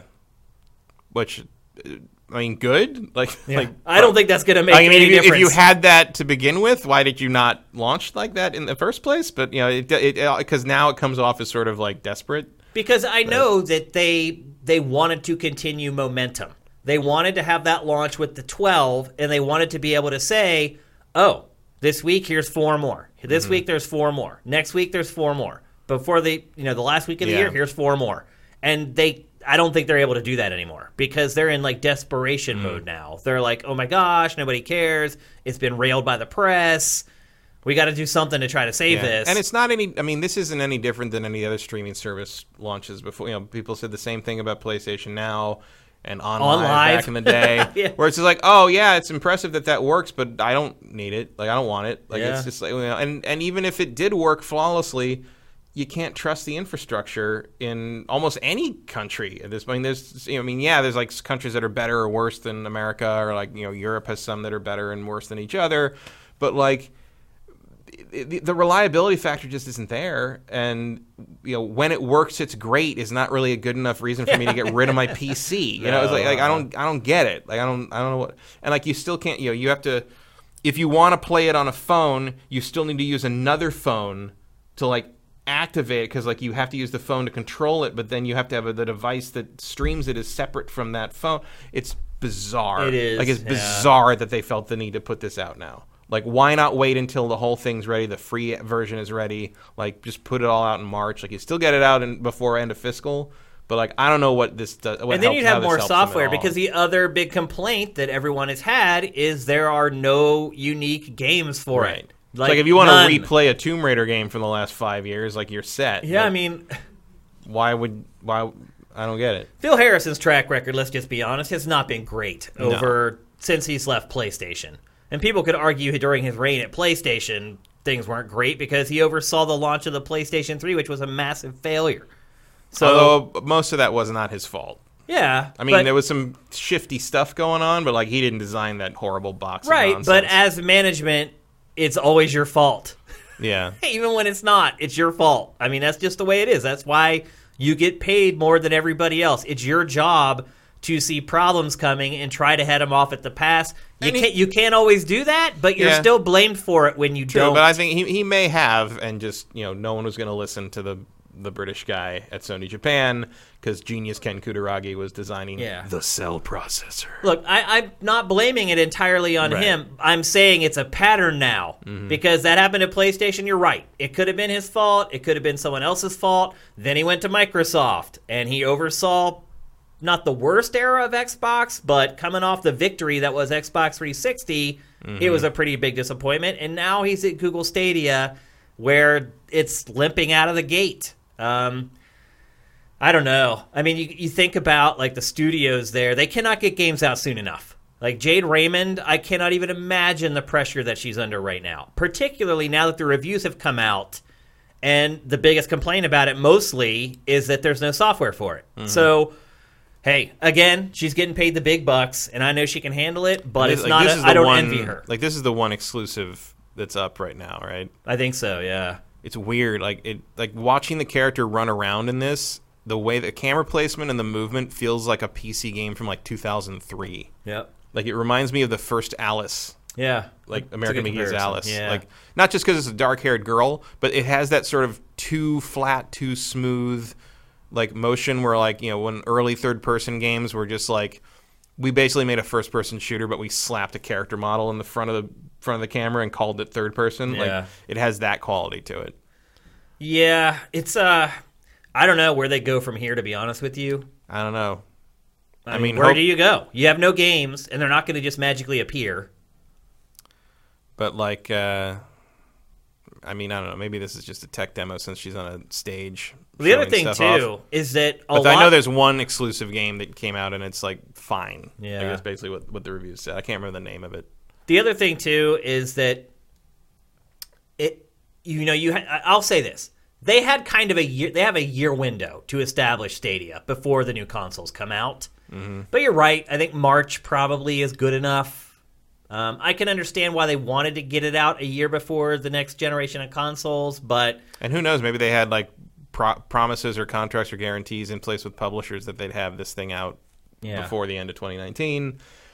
I don't know how much money you're going to make on that as those public. You know, I can't imagine Assassin's Creed Odyssey and Rise of the Tomb Raider are selling a hand over fist here, but I'm sure they were subsidized. there might have well. been some agreements in place. The other big problem to me is that during this debut presentation, all the stuff that I was like, "Oh wow, okay, that's something different. That's really cool." None of that stuff is Yeah, none available of it's implemented yet. Like all the coolest stuff isn't there. Like Yeah. all the stuff that you're seeing here. Like you're watching a a YouTuber play a game, and then you can just like join the game with him, or you can buy and launch the game from that YouTube page. Like all that stuff, not there. Yeah, it's basically like PlayStation Now four years ago, but without Sony games. with a lot less games. Yeah. I mean that's you're so that's who you're competing with, right? PlayStation Now. Think about that. How do you compete with PlayStation Now with this? You can't. Why would you want to compete? That's like They have like a million last? subscribers a Also, yeah, when was you? When was the last time you thought about PlayStation Now? I know. I mean, if that's going to change. Attitudes towards game streaming are going to change. Like the highest visibility But PlayStation now has really had is when they changed. You know, they changed to be able to download stuff. But beyond that, I, there were a lot of people who are like, "Oh, when PlayStation Vue was announced, and it's like, wait, is that that streaming service?" Right, yeah, they got like. It was. It was. It's not a thing. Like no service like this has gained any real form of mind share, uh, with good reason because it's you know it's not the tech isn't there and the speed of light's never going to change unless there's some. Yeah, I'm sure someone is out there trying to disrupt that with like some tech. It's like here Some at Adam Smasher. here at something. Faster with no E, we we we don't believe in relativity, and you don't have to be an Einstein to see why that'll help your productivity too. That's pretty good. Where's my venture capital funding? Yeah. so, so there you go. That's Stadia. It's available today. Although to most of you, it's actually not available. Yeah, Because if you did not get the buy Founders the thing. Edition, and you shouldn't. and you shouldn't, but even if you wanted to, you can't. It's sold out. It, Yeah. The whole thing is just bizarre. Yeah, like I'm not going to play this until they you know go live for free basically uh, next year. When I, and when I can use just whatever controller I have Right. knocking around. when you can do what they what said they you're said going to you can do. Yeah. Like when when the the the very few advantages that that are part of this actually service, you know, there. yeah, because otherwise, what are you doing? Like, what do I want to do? Play Destiny Two. two on a stream? Like, why? I mean, that's its like flagship killer app at launch. yeesh. I know. I mean, that's where it is. That's where it's at. So, solid pass from both of us on Google Stadia. Not that you could buy it if you wanted to. Uh, we'll readdress this sometime in 2020 as more features start coming online when the free thing launches. Although I have a feeling we may be bringing it up before then as it continues to flounder and we start getting reports out of Google that, you know, maybe they're pulling the plug or they're going to pivot or something. So, We'll see, but that's Google Stadia available now for people who pre-ordered, and everybody else is saved. Yeah. You save from yourself. All right, let's move on. We're going to talk next about X019, X19. yeah. Microsoft finally had its X event again after many, many years of it not happening. It used X to finally going to give it to you. Yeah. It used Sorta. to be a gigantic event that people looked forward to every year. And it was always in Europe or some far flung place. And then it disappeared. And I think it disappeared because Microsoft just didn't have anything to talk about. Its mm-hmm. first party output was so bad that it just didn't have enough content to buoy the show.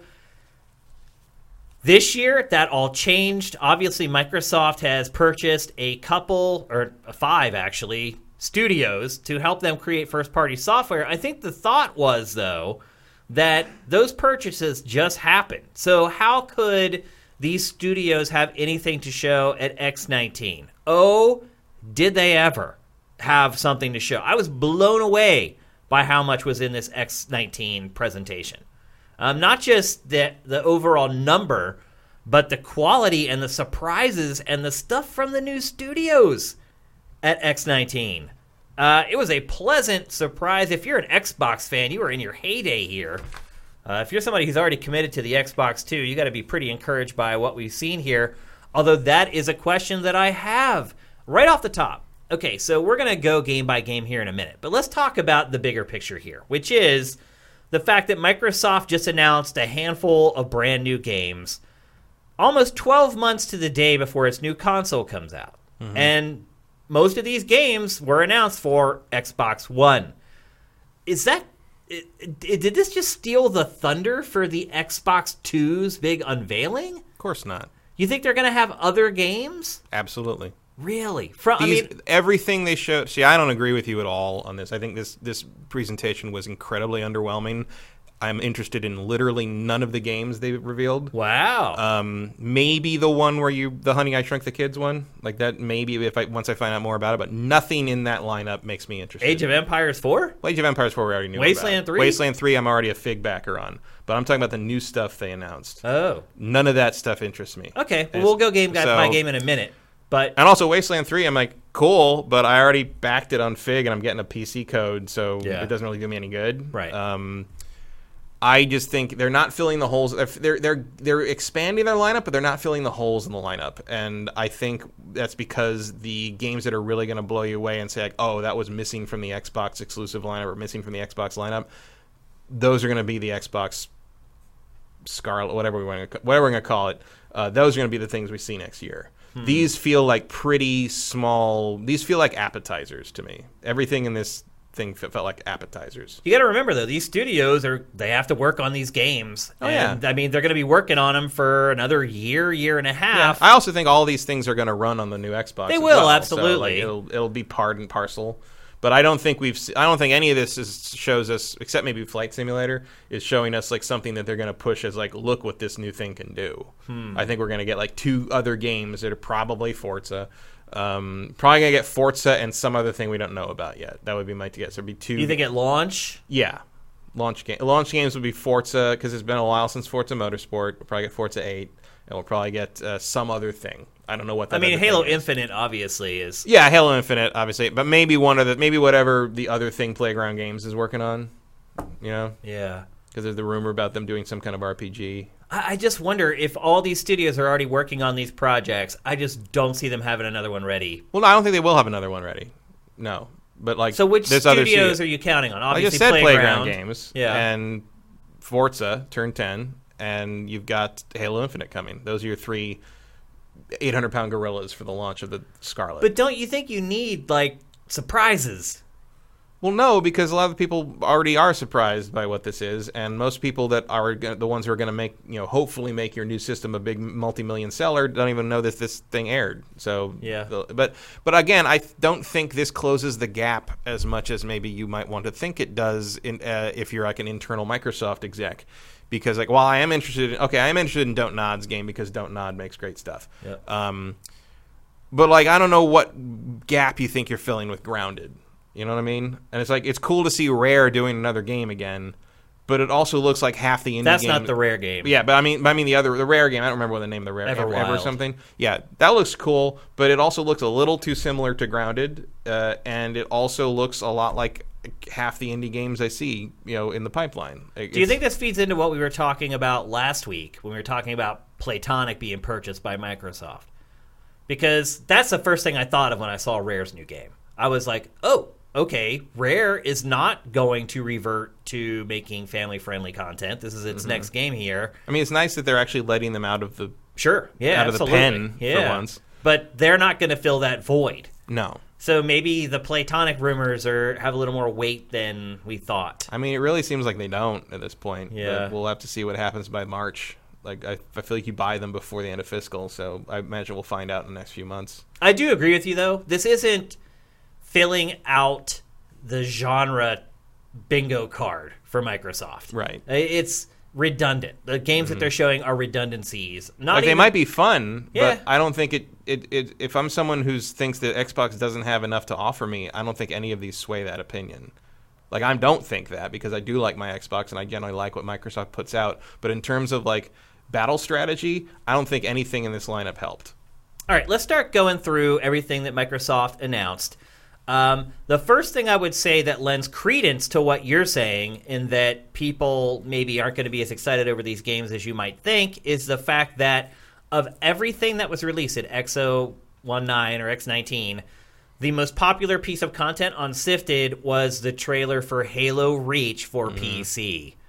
Like double. Like the views of this were double any of the other trailer. Think about that. This game is so old, and I do know that its release on PC has been a dragged out Yeah. affair where I mean, it's people never are been on like- PC, right? so, yeah. But but I think people thought it, when they announced it was coming that it was going to be there way earlier than Sooner than a year later. Yeah, Yeah. it's like it'll launch on December third. I think there's a beta going on right now. You there have been play. betas going on for months, Right. since like July. So really. finally, we got some definitive news on it, which I can understand why That's there's cool. why there's interest. But wow, like double Yeah. the views of anything else from X019, like that's pretty crazy to me. Uh, I mean, I think it makes total sense when you look at that lineup. It's just this is the only exciting thing if you're this kind of gamer. If you're more of a action shooter gamer, more of a mainstream person, like there's nothing. Everything else just looks like indie filler or something that they're going to throw on Game Pass and act like it's a bigger library than it really is. well, I mean, they, they are going to throw everything on Game Well, of course, Pass, and yeah. we'll get we'll get to that's what I mean. Is like it's just more Game Pass content, fodder. But yeah, which Ha- I'm glad like, I'll get be able to play all these without paying for them. That's true. but like, yep. But yeah, Halo Reach launches for PC December 3rd. That seemed like an afterthought to me. Uh, when I first stacked the show, this game was at the bottom of the list of games we were going to discuss. And then I went and looked at the metrics on Sifted and realized that it was the most popular thing from it. And I bumped it up Mm-hmm. well, to it's the also top. the, it's the last good Halo game. yeah, so- I think a lot of people do con- do consider it that. So Bungie's Bungie's farewell. Yeah, it was. So December 3rd, that hits PC. Uh, next up, Bleeding Edge. If you guys remember, Bleeding Edge is the fighter brawler from Ninja Theory mm-hmm. that leaked before E3. Right. And then like wasn't really mentioned outside of that trailer. Yeah, it, it wasn't. They put out the official version of the trailer, and then it was in Microsoft's area at E3, like in mm-hmm. the theater. It was up on stage, and you could go play it, which was surprising because it had just been announced like two hours earlier, and it was playable. Um, well, it all makes sense now because this game is almost finished. It's coming out in March, March 24th to be exact.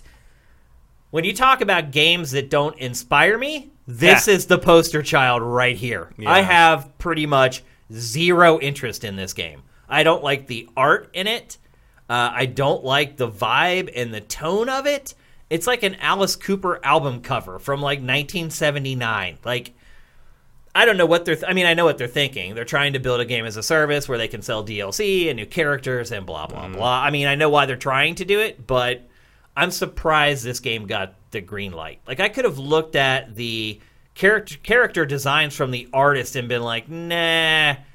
Nah, scarecrow dude with a vacuum hose around his neck. I think we, we need to rework that a little bit. Like, I don't know who gave the green light to this. Ninja Theory isn't even known for this genre. It's not like in its wheelhouse. I I don't know. I mean, obviously it has made some character-driven action games in the past. I mean, but this is a pretty far cry from Hellblade. yeah, for well, for sure. It's kind of the uh the antithesis of Hellblade. It's like the least thoughtful game Yeah.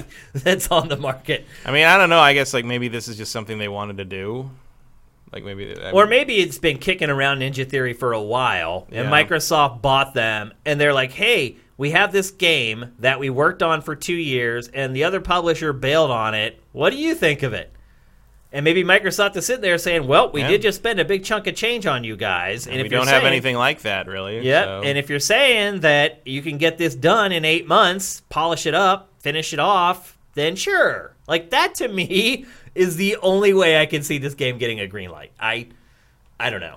If you can't tell, I'm not very excited for Bleeding Edge. But nevertheless, coming March 24th, it will be on Game Pass day one. Launches for both Xbox One and PC. Uh, next up, Wasteland 3. We've kind of discussed that a little bit already. Um, in that video we were watching at first, which was a countdown of this event that Microsoft did itself, it listed Wasteland 3 as number one out of the 10 things that it listed as like the most exciting, most important thing at X19. What do you think about that? I mean, you might agree with that. I do agree with that. Um, it's certainly the most. I mean, other than Halo. I mean, I understand the excitement over Halo Reach, but this is of the new stuff the only thing of real interest. I mean, obviously I backed it on Fig, so I'm, I'm you know, Wasteland was one of my favorite games growing up. Uh, to the, in matter of fact, to this day, I consider Fallout to be the poor man's Wasteland sequel, um, Yeah. which is indeed what it was because they couldn't make a sequel, so EA wouldn't let them do it, so they went and made Fallout. yep. Um, and I liked it that it's back. I liked Wasteland 2 a lot. This looks even better, yeah, kind of in a in the vein of like a Divinity Original Sin sort of take on things. Um, I'm a little surprised that it's getting pushed as hard as it is uh, here because it's still it's still an isometric RPG. It's It still is, like it yeah. still is not really the thing that blows the doors off the the, At the retail, charts. You know what I mean? Um, but hey, if they want to double down on that, cool. Like it's something that a lot of people maybe have never given a chance. There's a little more of an XCOM flavor to it now, so uh, there could be that could be an appeal. But uh, yeah, for sure, this is the most interesting thing they showed in terms of new content. and that's coming May 19th. It'll also uh, be on Game Pass day one. Yep. It's pretty insane. There's what a Scorpi-. Scorpiotron, Scorpitron. Yep. There's always a Scorpitron in every Wasteland game. Yep. Um, so May 19th, uh, this trailer is actually the story trailer. It gives you a synopsis of the plot. If you want to check that out, that's on Sifted. Just search for Wasteland 3. It's probably at the top of that game page if you want to check it out. Uh, next up, Grounded, or as I like to call it, Honey, I Shrunk the Kids, the video game. Pretty much. Uh, it's a survival game where you play as a tween who has been shrunken down, so it's the small person, big world aesthetic. And it's a cooperative shooter, it appears. Sorta, yeah. It's like a cooperative survival shooter game in a backyard. Where you play as a group of teens. It's Yeah. not just you. There's a whole crew of kids who have been shrunken down. Um, how do you? Did you ever like the Army Men games? No. Pachter dropped an Army Men reference in yesterday. I mean, they are not good games. I do know that they were the thing that was keeping that company alive for. They're time. They, huge. were, they sold like crazy. It's really bizarre how popular, like the N64 era, it was huge. And it was Mm-hmm. I mean, so they, bad. they were they were big on the PS1 when I was uh, running that game store Yeah. in like 98, 99. And they we could not keep them in stock. I know. Like, And like if someone traded one in, it would be gone in an hour. It's like nuts. it was crazy. I, Like I Sar- couldn't never got it. Sarge's Heroes could Yeah. not keep that thing in stock. huge. I don't know. Like, like you can tell it was something because I remember. Not Cirque that. is admitting that he uh, that he liked the, the Army Men games.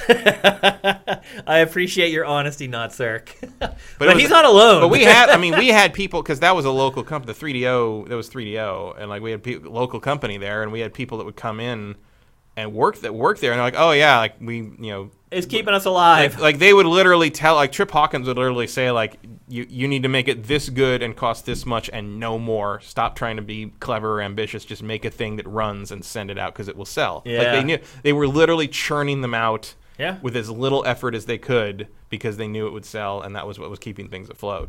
well, this is like Army Men on HGH. Yeah, I think I think Obsidian is putting a little more care and effort into this one. Absolutely. Um, and that's the thing. So Obsidian is making this. They just put out the Outer Worlds, which has done very well critically, Mm-hmm. you- and both you- of us liked it. You could have called this the Inner Worlds. that's true, though. You could have. I mean, maybe they'll rename it. Who knows? I wonder if that might have been the original name. it's possible. Like, it's definitely possible. Um, this looks interesting to me, though. Like, I like the idea of you're this little person and like everything is a threat. Mm-hmm. Um, and there's a little Fortnite in there. with the yeah, building. It definitely gives you the Fortnite vibe. And I think when you're saying that these games don't really plug a hole, nobody else has Fortnite. So I think Mm-hmm. every publisher or platform holder is going to keep trying to solve that riddle. They're Yeah. always Like, going I to look think- for their Fortnite. Like, I don't think this is battle royale or anything, but like, it's clearly sort of like what Fortnite originally was going to be. yeah. Before they struck gold. Yeah. You know? I'm surprised no one has made like a Lord of the Flies game yet, a battle royale game with kids. Mm. I mean, You probably get a pretty hard M on that one, but yeah. yeah. so what though? I mean, what that doesn't matter. I mean, that's really what battle royale comes from. I mean, the first battle Yeah. royale movie was all like tweens and teens that were killing each other. And then, of course, you know the the whole concept was bastardized in the West by another movie franchise that we won't name. But hmm. I think it kind of changed the perspective on battle royale. But battle royale to me is like this: it's like young kids put in this weird situation where they're forced to survive. But yeah, I don't think they've said anything about like a battle royale mode in this. Although it'd probably, probably be smart to include one. Maybe. But uh, this is Obsidian's game, and as you guys know, Microsoft now owns Obsidian, so this is not coming to any other platforms. It also is Xbox One and PC, and Game Pass day one. Uh, next up, the game you could not remember the name of Rare's new game, Everwild. I would never expect this from Rare, but Well, because there's no googly eyes on There's anything. no Google. so how I do you mean, know it's rare? Very out of Rare's wheelhouse for Yeah. sure. It's never really made a game like this. I guess the closest you could say is maybe Kameo Yeah, Kameo is probably the closest, but like, I mean, just the fact that things look like real things, right. is if they're if you can say that with this creature, yeah, but I mean, that looks like a believable thing. It doesn't look like a cartoon, right? what- yeah, yeah, yeah. I mean, it's still a stylized. It's not a sure. it's not a coffee mug with googly eyes talking about sex. I so mean, not- yeah, I mean, it looks like it could be a spin-off of like Ori and the Will of the Wisp somewhat, or whatever. But it also looks like every damn indie game with like a nature theme in the last five years. Here So- are the, the animals in danger. Be sad for the animals in Yes. danger. Here's the one animal that is danger. Here's the majestic, dangerous one. yeah. Here's the untouched virgin forest. As we oh look, there's other animals. It's just like Yeah. it's. I mean, on one hand, it's cool to see Rare let loose and do something new. On the other hand, what they did seems to have been very similar to what everybody else does. So I don't know. I'm not even sure we know what genre this game is. Yeah, I don't know. though. Like, it- it- I mean, it could be like a Zelda-like. Could be like an open. Like it seems like kind of an open area sort of action RPG thing would be. And then it might be but- okay. But what isn't these days? right. I don't know. look, I mean, I'll play it. It's, it's on Game Pass. I'll just download Yeah, and play it. Like who cares? You I agree with you though. If this is just another like wander around with the wildlife all around you game, it doesn't have any appeal. If it is like a Breath of the Wild type game, then I think it might it might have a little bit of a Maybe. pull. I mean, nobody's holding a weapon, so I don't know what this is going to be. Well, there's a spear, right? They showed the Yeah. one character with a spear. I guess it's it's it's very Mononoke as well. Yep. It's beautiful. Oh yeah, it looks nice. It's gorgeous. Um, that whatever engine Rare is working with for this game, but it ain't like keep a using it. but it ain't a buy an Xbox Scarlet kind of thing no, either. no, so. it's definitely not a killer app. Not yet. I mean, who knows? It could evolve. yeah, there could be more scope like to this than this than Yeah. hinting at. But initially, I think I agree with you. It looks. I mean, I'm glad to see Rare stepping out of his comfort zone. That's Right. for sure. It also just looks a little too much like Grounded. Yeah. Like they just have similar palettes. well, yeah, basically. you confused him earlier. Yeah. yeah, and I can totally see why would you you would do that. So that is Everwild. We don't even have a vague idea when this game is coming out. My guess is like 2021. Mm-hmm.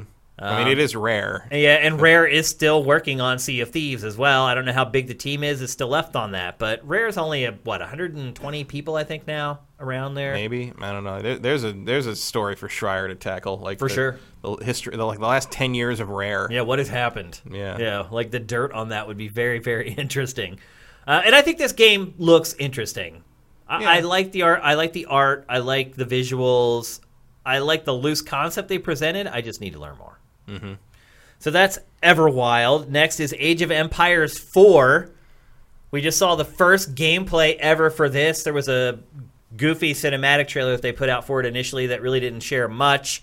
Uh, they finally unveiled the gameplay. We thought this was going to be at E3, and it wasn't. Instead of the remake of Age of Empires 2 was there. I mean, this isn't a huge shock. Really. Yeah, yeah. I mean, we, it's a known quantity. It's Age of Empires. It's the fourth game. It's the franchise is what almost 30 years old now. Yeah. Um, so you know what Getting you're there, getting. yeah. But nevertheless, I think it's pretty impressive to see this game running in real time. I mean, that's pretty impressive. Yeah. And I'm granted, I'm sure the PC that this is running on is just Sure. other otherworldly. Well, also like a bunch of this is like, you know, Total War does this all the time, but like it's uh, there's a little more. There's a bit, a little more size. Like you can see, there's some ray tracing stuff going on in here. I think Mm-hmm. that makes the lighting a little more special. The, the collapsing of, of all the structures is very well done. I mean, it's it's it's interesting that you know Age of Empires has been around a long time, but we you know there's only been three. There's only been three of them. Yeah. and now four, and like it's uh, it's like you know I, I up there with appreciate Civ. It It's- is, but I appreciate that they don't really make another one until they have a reason to make another one. Like you know they they don't just churn out the same thing over and over again. They're like okay now the tech has advanced to the point that we can make this new wrinkle work properly, and we're going to do that because it's going to change how the game is. And they did that with three pretty well, and I think they're going to. It looks like they're doing it with this one pretty well too. There's a this is a this is on a scope that the previous game just Oh yeah, had. it's insane. Like one of the things I did when I watched this trailer was instead of watching the stuff that they're supposed that they're trying to draw your eye to, I would start looking in like a little alleyway, and there would be like Mm-hmm. a little kid like walking down the alleyway or like skipping down the alley. Like it's pretty insane, man, what they're doing. Uh, this is supposed to come to consoles. It probably won't look like that. Nope. Well, it might on the new system. eh. close. It'll be in the same ballpark, but that's pretty impressive what they're doing with Age of Empires 4. Um, it may motivate me to finally upgrade my PC. I built a brand new PC when I launched Sifted, and at the time it was a beast. Now, not so much. In like four or five years' time, my PC has gone from being a beast to to wanting a faster PC. I guess Mm-hmm. is the best way to put it. So maybe stuff like this is the stuff that'll get me to upgrade. I mean, you're closing in on five years. yeah, it's crazy. It's long, that's an old PC now. Yeah, I mean, look, my GTX 1080, fine. Like, I can still play with that. I need a new CPU, basically, and probably Mm-hmm. you need a new whole thing. Yeah, at this point. probably. I mean, once you're replacing the CPU, like, oh, that motherboard doesn't really. Just, ah, you just got to do the whole thing. yeah, pretty much. That's how you end up buying a new PC. Yep, and then that old PC will just become a work PC for Sifted. That's Mm-hmm. it generally like the one sitting right here, right now. Uh, so let's see what's next. Uh, we hit Age of Empires, Yakuza on Xbox Game Pass, Crazy. zero, one, and two. I mean, it makes some sense. I didn't think, th- I didn't predict this or anything, but it makes sense that now there's PC versions of these three. Yeah, that it you makes put them on perfect sense. Xbox. So, Yeah. yeah. So yeah, Yakuza Zero and Kiwami One and Two both coming to Game Pass. Which is great because those are the best ones. They are. Certainly, U- Zero is the best in the series, I think. Um, and it's the first one you should play, so it's a very convenient. I mean, it is all downhill from there, but it is. But it's convenient that the one you should start with is the one that's probably the best, the best game in the series. Um, I mean, I'm glad they're doing that. I mean, the more people that needs get more to, Yeah, exposure. the more people get to play the series, the better. Yeah. So put it on everything. Put it on Switch. Who cares? Everyone's gonna play these first three games though, and then they're gonna get seven, and be like, "What? What happened?" Because it's a completely different game. It's a turn-based RPG. Uh, there's a demo of that up right now, by the way, Yakuza Seven, Hmm. on the uh, Japanese uh, PlayStation stores. If any of you guys are interested in checking out the crazy change or changes that came to the Yakuza franchise, you can check it out for free right now, and it's very easy to create a Japanese account on your PS4. Um, next up, tell me why. I still haven't even played Judgment. Me either. I haven't either. I'm so behind on the Yakuza stuff. Yep. Uh, tell me why the next game from Don't Nod. And a big hit from the Backstreet Boys. Yeah. Uh, it's it looks like Microsoft is publishing it. Yeah, it does. Do you think Microsoft is going to buy Don't Nod? That would be a really smart purchase. It would. It ain't nothing but a heartbreak, really, if they don't. I mean, it fill it does fill a void. Ain't It- nothing but a mistake. I never want to hear you say. I want to buy that dev. Yeah, I think that would be a smart purchase. Yes, I would agree with that. Uh, and I mean, Don't Nod's a machine. it would also be nice to see Don't Nod get the stability that that would. In, in- Absolutely. Yeah, and that little extra polish that they could get from working with the big Mm-hmm. team, the extra time that Microsoft would give them to finish off its games. It is a machine. It puts out so many games, and they're all at least good. Yes. Uh, to me, it's a no-brainer. Don't Nod. If I were any of the three platform holders, I would buy Don't Nod because you could also probably get them at a pretty good deal. Mm-hmm. Well, especially because they can do the Life is Strange stuff. They can do the you know the, the Telltale style thing better than Telltale in a lot of ways. Yep. And they can make something like Vampyr. Right. You yeah. know, like that's a that's a versatile studio that does a couple of genres that like have the potential to blow up. You know, sometimes a game like this or a game like Vampyr just hits. It you know, does, You don't know, yeah. and like it's it's again, I think that kind of thing is a gap in the Xbox library that Don't Nod would be very useful for filling both of those things. I have a feeling this might be Microsoft dipping its toe in the water. It uh, wants yeah. to work with Don't Nod first to see if it hits its deliverables, to see what they're like to work with, to see if their corporate culture is a fit, and maybe if this all works out very well, then they make the purchase. I would not wait too long though, because my guess is there are a lot of other people out there that are eyeing up Don't Nod for Yeah. acquisition right now. Like, there's no downside to picking up Don't Nod if you're a major platform holder. I don't. Think. I mean, what astonishes me the most is its output. It's not a big studio, and it, it puts out games like two or three a year. Mm-hmm. It's They must have some really good producers. Yep. Like the people like scheduling stuff and planning the milestones just really must know what they're doing. or they just have a system built. Yeah. that's a fail-safe where they there are flags that go up here and there to help them get back on track. But you're right; it's it's pretty much unheard Yeah. of. It seems like a very well managed studio. Yep, for sure. I mean, at the very least, maybe you just want to headhunt the head of the studio. Yeah. Seriously, though, I mean that's how business works. But at the Uh, same time, if I were the head of that studio, I don't think I'd want to leave a studio that I had running that well. Like, Yeah. It feels like That's kind of how your career works, though. You got to leave. Pl- I didn't want to leave G4. I mean, when I Mm-hmm. left to go work at Game Trailers, like I loved you guys and didn't want to leave, but it was an opportunity that I couldn't pass up. So sometimes you just have to do it, unfortunately, in life, Yeah. and it'd be a smart hire for sure. Uh, Depends where they wanted to put them. yeah, It's like if you want to hire me away from Don't Nod to make me make like whip Rare into shape, like forget it. yeah, yeah. I don't want. I wouldn't do that either. I'm not trying that. Yeah, I wouldn't do it either.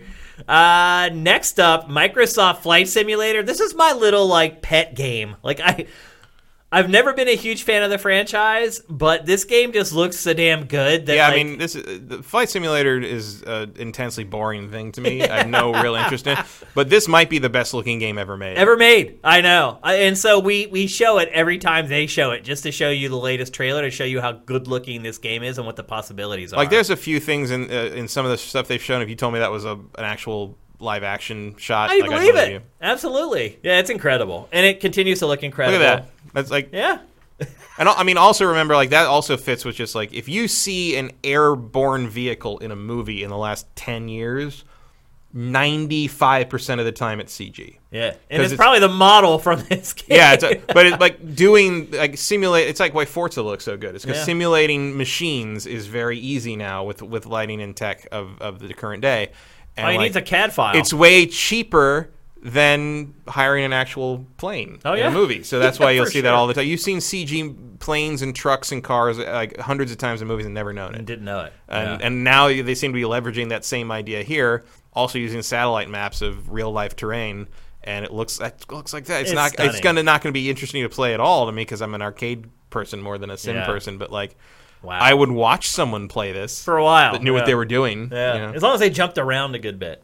yeah. Or just like, I mean, there's people that play this this series and like they run their own airline Oh, I know. and all that stuff. I know. You know? And then they start setting up like digital airports, Yeah. and there's people who run the airports, and there's a virtual like flight control guy who's Yeah. like calling the planes in and sending them out. Like they wake up in the morning and send their planes off in the morning, go to work, come back, land them. it's like it's crazy. Uh, so they did kind of give a loose release date for this. They said it's coming in the middle of 2020. It will also be day one on Xbox Game Pass. Crazy. Yep, pretty crazy. Um, and then, kind of the final update was Xbox Game Pass. It has become kind of Microsoft's driving part of the Xbox business at this point. They push it hard, and they pushed it hard again at X19. 50 more games? Is that what they announced? So- I think that's coming right, to Game yeah. Pass. And then there were a few highlights. The Witcher, the first Witcher, which is a little weird. Um, Darksiders 3 and 10 Final Fantasy games are coming to Game Pass in like the immediate future. And Kingdom Hearts. And Kingdom Hearts. I didn't quite understand why that was such a big deal. because they're not on Xbox at all. Yeah. It's because Kingdom Hearts three is the only Kingdom Hearts on Xbox. Yeah. So like the fact that they're getting the other collections and basically you have the full series on Xbox now. Ah, okay. Like that's that's why it's important. I mean, it's a little Google, Google Stadia y, and it's just like yeah, I think we've all played those. Thank you, Right. like two or three times each. But like Yeah. if you know having everything on one system is important to people. So Just finally. the people who. I, I mean, I, I don't know who that is. I don't either. cares about Kingdom Hearts, but has never played Kingdom Hearts and only owns an Xbox and bought Kingdom Hearts three, but doesn't know the rest of the series. Yeah. like It's a small, whoever you are, email us because I want to know what happened there. But like, it, it's nice to be complete. You know, that's all.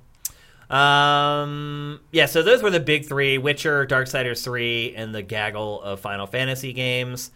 Um, but, the, you know, all the first party stuff, day and date Yeah. on Game Pass going forward. It's all going to be there. It's becoming.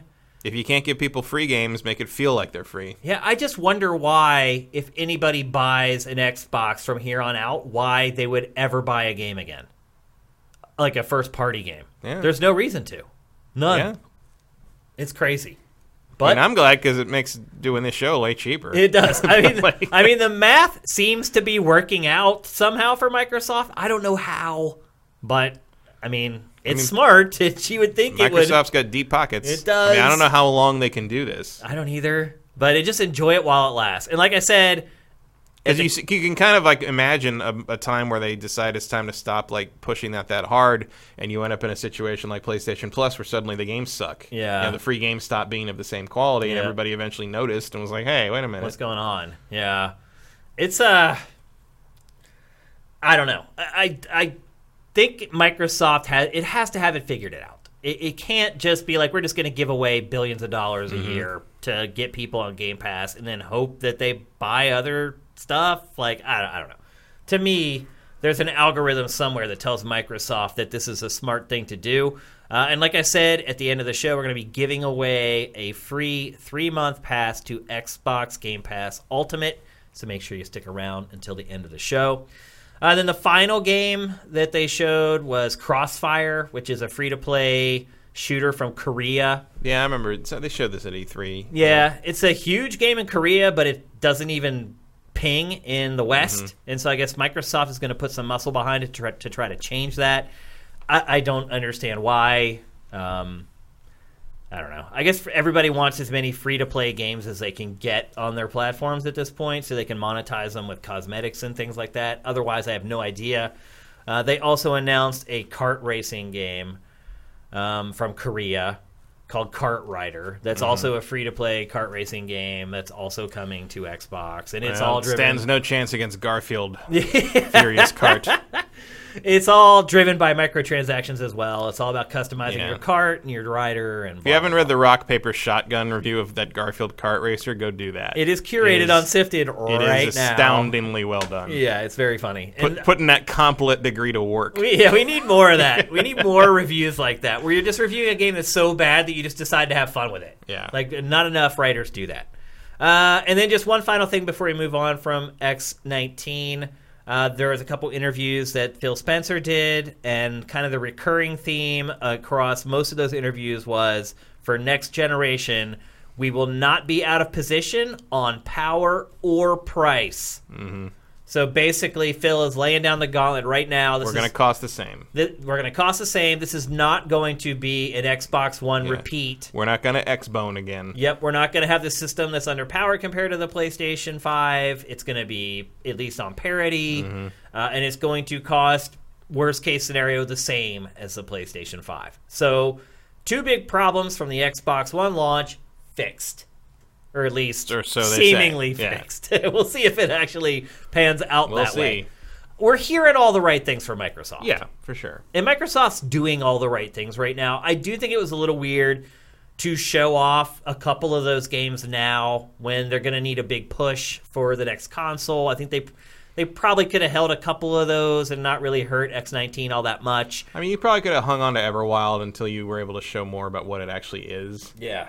Um, but it's also nice to know that Rare is doing a thing, so who Yep. knows? And it's not like Avatars or some goofy project that Microsoft has decided to put Rare on, which has been far too typical. And basically, the whole their whole output. since they were acquired, basically. Yeah. So there you go. That's X19. You said you hated it. I did, didn't so really- is that a D from you, or that's why I got C minus. Like, there's a couple things. I mean, it would be lower if I was expected to buy any of it. Yeah? But the fact that they're basically giving it all to me for that for the Game Pass subscription, that's pretty cool. I- I'd give it an A. Um, this was better than the last six E3s from Microsoft. Five. Oh, I pretty much agree with that, but I doesn't mean it was an A. like, I think it was. I, I think it was. Microsoft has not unveiled this many games at once, and probably since they unveiled the Xbox One for the first time. Yeah, that's probably true. I just don't care about most of the ones that were. They just unveiled. weren't hit- striking your fancy. They don't interest me. They do me, and I think it was great, and I hope that Microsoft does X twenty. Like the winners here, I mean, you know, it's not like Wasteland Three was a surprise or anything. Yeah, yeah. Like, that. like in terms of what was shown, like tell me why is really the only thing that like makes my eyebrow go up, just because it's don't nod. And they'll play whatever they put out. really. Yeah, that's about it. Like you know, the Game Pass library is great, but it's all stuff I've already played. yeah, Uh, it's inc- you know, it's cool. Like you got Final Fantasy, you got Yakuza, you got Kingdom Hearts. Like awesome, you're expanding your Japanese like game output. Uh, I have them all on PlayStation. I've already played them all. So you know, but for someone that's cool, especially if on Game Pass, like why not? yep. I thought they did great, and I think that Microsoft needs to keep it up. I think every event needs to be like that going forward. Microsoft cannot do any of the more E3 press conferences where they show their big three again: Gears, Halo, Yeah. and Forza, whatever. Like, I mean, I think we're gonna get Forza whether we like it or Yeah, not. yeah, yeah, and uh, But, they'd be dumb to end the franchise, but that they were living on those three franchises for the last like five years. And two of those are very interchangeable for Right. most people. So like you need, I mean, Halo and Forza is great, but I think you need a third pillar for that launch that is something new. yep. even if it's just Fable again. Yeah. But something that's out of the normal wheelhouse of driving and shooting. Yeah. It needs to be I something. mean, those else. games they showed are outside of that. They that. are, but they're not a Halo or a Forza. They're not a wow, look what this system Yeah. can do. They're not like, you know, oh my god, I can't wait to like dive into that. Like you need something that is you, you need something that's a Skyrim basically. Mm-hmm. And maybe you can turn Fable into that, maybe you can't. But whatever Playground Games is working on, like they're, the non-Horizon thing they're working on, you need it. Like whatever that is, I think that has to be the third pillar. Okay. All right, let's move on. We're going to talk next about Death Stranding. And you guys saw it in the graphic. You're like, oh, they're gonna they finished it, and they're gonna talk about like their experiences if they ch- if it changed. I'm not gonna talk about that because I have not picked the game up since last week's episode. Neither have I. because here's the th- also because here's the thing. Uh, on the way home from here last week, I found out that the local store got Jedi Fallen Order. Oh, so I turned around and went and got it, and I had no reason to play Death Stranding Yeah. again. I have no reason really to play it again. Period. I mean, I will probably go back and finish it, like now that I'm done with Jedi and and once I'm through more Pokemon. But like, yeah, that was Death Stranding had no chance. I am eyeing up week. Death Stranding for when I get back from the holidays on like January 2nd or whatever. Mm-hmm. And there's that weird dead zone, that New Year's dead zone where like everything's waiting to ramp up. You're waiting mean, for people to get back from the holidays. I'll probably dive in and try to finish it then. that's a good place to put. But I mean, I am frankly going to try to finish it before the Game Awards because when it wins everything, I want to be ready to argue about it. yeah, so, the uh, Game Award nominations came out today, and they should probably just be called the Death Stranding Awards. yeah. That does not make for a I mean, it didn't get nominated watch. for best esports coach, so that's that's an upset. Kojima wasn't nominated for best esports coach. I mean, come on, that was the most obvious award for this game. Uh, so you're probably wondering, well, then why the hell are you guys going to talk about it? The reason we're going to talk about it is because Kojima came out, and once the reviews started coming out, and some of the user scores started coming out, Kojima lashed out and said that the game is divisive and not as popular as you might think because Americans just like to shoot shit. Mm-hmm. How do you feel about that, Matt? Uh, if that's what you tell yourself to sleep at night, Yeah. okay. Yeah. but give me a break. Yeah, that was a pretty low blow. If It's, you like, ask it's me. like, is that why Spider-Man sold 10 million copies? yeah, how many guns does he million use? copies? Yeah, he, it, I don't remember him using a gun. is that why Pokemon's going to sell? Is the third biggest launch of the year? I mean, it's like, Yeah. come on. Like, tons of non-shooters sell here and review well here. It's like, you made a delivery boy sim. Some people don't like it. Some people aren't cool with that. And you had to know that. Yeah, Like, you, you I mean, there's no way you make this game and don't, like, automatically know well, this he isn't said, for everyone. He said before, like the reviews came out and the re- he got the response. He said that I think some people won't find the game fun. yeah. He went on the record saying that before it came out. I mean, He said, "No, he said I'm worried that some Oh, people that may not find the game fun." Okay, well, pr- props for self awareness. Yeah, Um, but then it just but, disappeared in a week's time. but that is not. I mean, bleh. It's I mean, I mean, then why did Mario Odyssey review so well? Yeah, it's always did- interesting watching a luminary deal with a less than favorable response. Mm-hmm. They all do it differently, and you can't predict how they're going to react. And Kojima's reaction was defensive.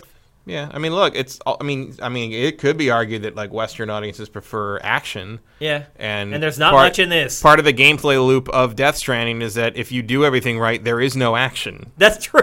Like, if action you happens, win- you screwed up. yeah, you're right. That's a good point, actually. Um, yeah, I found it offensive, in all honesty, that Kojima would say that about American I don't know if I'd say it's offensive, but it's just silly. It, it just it smacks of like desperation. To Well, I think it smacks of what Japanese developers believe about American players. Yeah, that's probably true. Yeah. And that's what bothers me the most is even after all this time, they still Yay, think we're a bunch Ride. Yeah, they still think we're a bunch of meatheads. Like Yeah. I mean, they're not wrong in some ways, but I think I mean, they see Call of Duty as the best-selling game, Sure. and they're like, "Oh, that's what they like." They don't look at But it's the al- nine best-selling games. right, but it's also just like that's not your. If you ever thought that was your audience for this game, you're out of your mind. Like, and he knows that. He knows that the people that make Call of Duty a huge seller are not the people buying Metal Gear. Like, he knows that. Yep.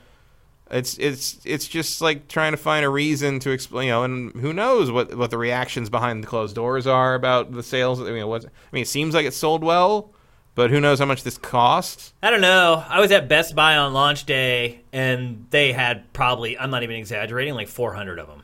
Yeah, I mean, it certainly wasn't under undersold. And nobody there buying them. Yeah, but like you know, people are saying, like, "Oh, it's the biggest, the second biggest IP or whatever." It's Like, how many new IPs have there been this gen? Wait, they're saying it's the second biggest, second biggest new IP se- biggest, gen? second biggest launch of a new IP in Japan. See, this is gen. this is the spin, though. Yeah, This is what I'm But like the number one is Days Gone, Right. and like, and then like, okay, what are the other new IPs? Name me some. Yeah. I can't think of any. It's like you can use data and manipulate Sure. it and however you want to make your case, and But that's what they're doing. But when you're thinking about other other new IPs, even this year, it's like, okay, what? So it's sold like better, the sold best- better than Greedfall? Like, Right. who gives it's like a shit? saying it's the best-selling Hideo Kojima game of 2019. Like Right. it holds zero. seriously Yeah, though, like yeah. it holds no weight. Like, but it fools some people into believing, hey, maybe things didn't go as bad as we thought that they did. Suck it, Vampyr! You didn't sell as well as Death Stranding. It's like it's like once you get into new IP, you're just talking about games that like never stood, never were ever expected to sell what a Kojima game That had sell. like a marketing budget of literally like twenty thousand yeah. dollars, and, and you have and in the end, Days Gone sold pretty well for what it was. yeah, yeah. But I don't think they spent the money on Days Gone that they spent on Death Stranding. No, not in development or in marketing. No. I mean, Death Stranding commercials are were all over football on Sunday. You never saw. I don't even. I've ever saw a Days Gone commercial. Yeah. So it sold better than Horizon Zero Dawn. It did. Well, Horizon Zero Dawn's a new IP. And it- Oh, so it's yeah from this so whole Japan, generation. it was number two of, of the generation in Japan, it sold better than Horizon did. oh, in Japan. that was the number I saw. Was, it was okay, that changes everything. yeah.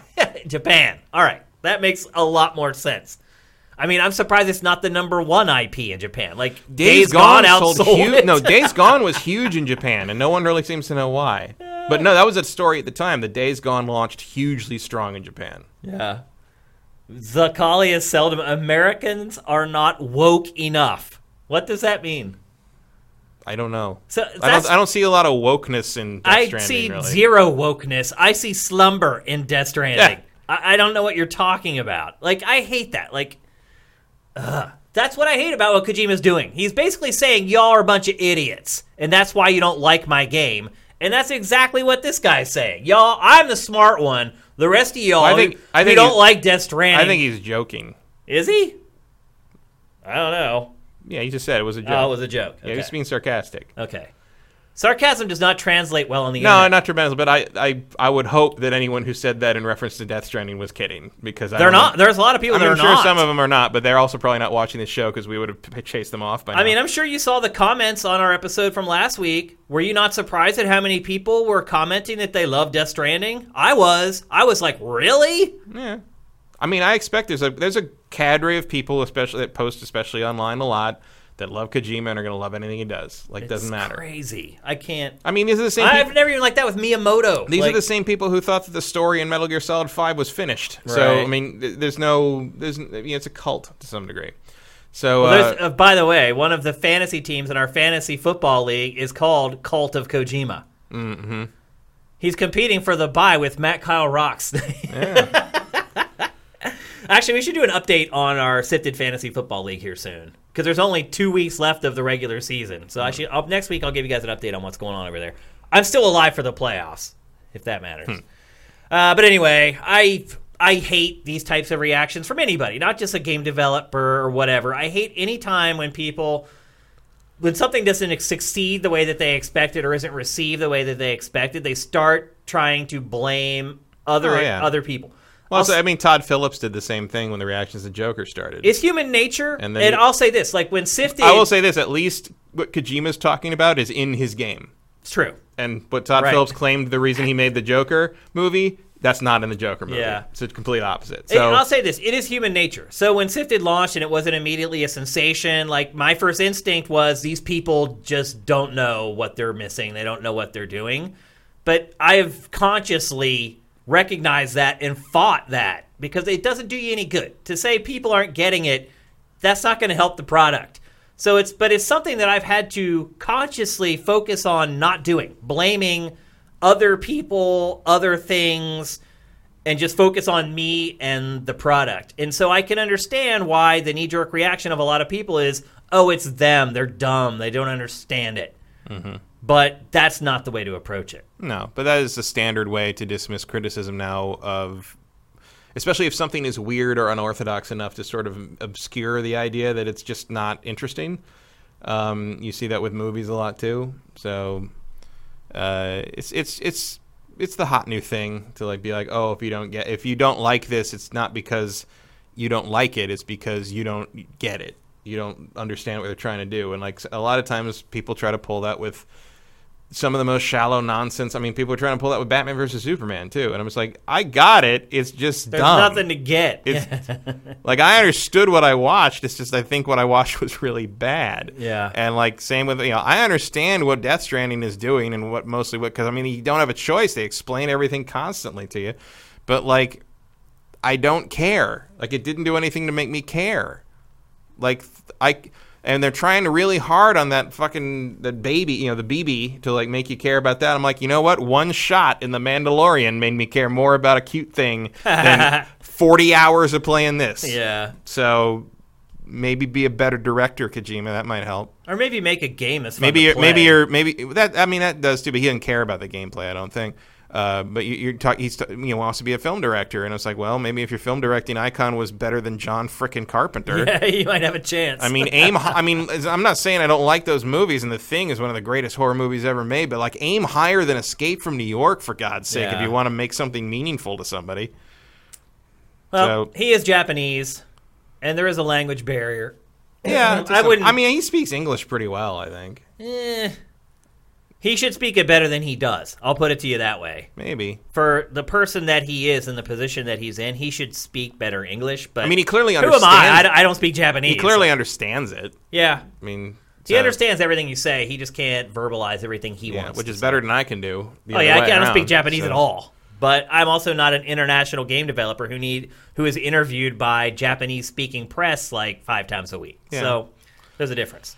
But you wonder. I mean, you. I would love to know some honest reactions of things from like Norman Reedus and Guillermo, Guillermo del Toro, and like how much they understood what they were doing while they were doing it in this game. Kind Yeah. of thing is if how much of it was just like trust me, just just do it. You know, do it. It'll make sense when when it's done, kind of thing. Yeah. Um, because I think Del Toro is no stranger to doing that to actors too. It's like, look, I know what I'm doing. Just do, just do this. I'm telling you to do this. Just do it.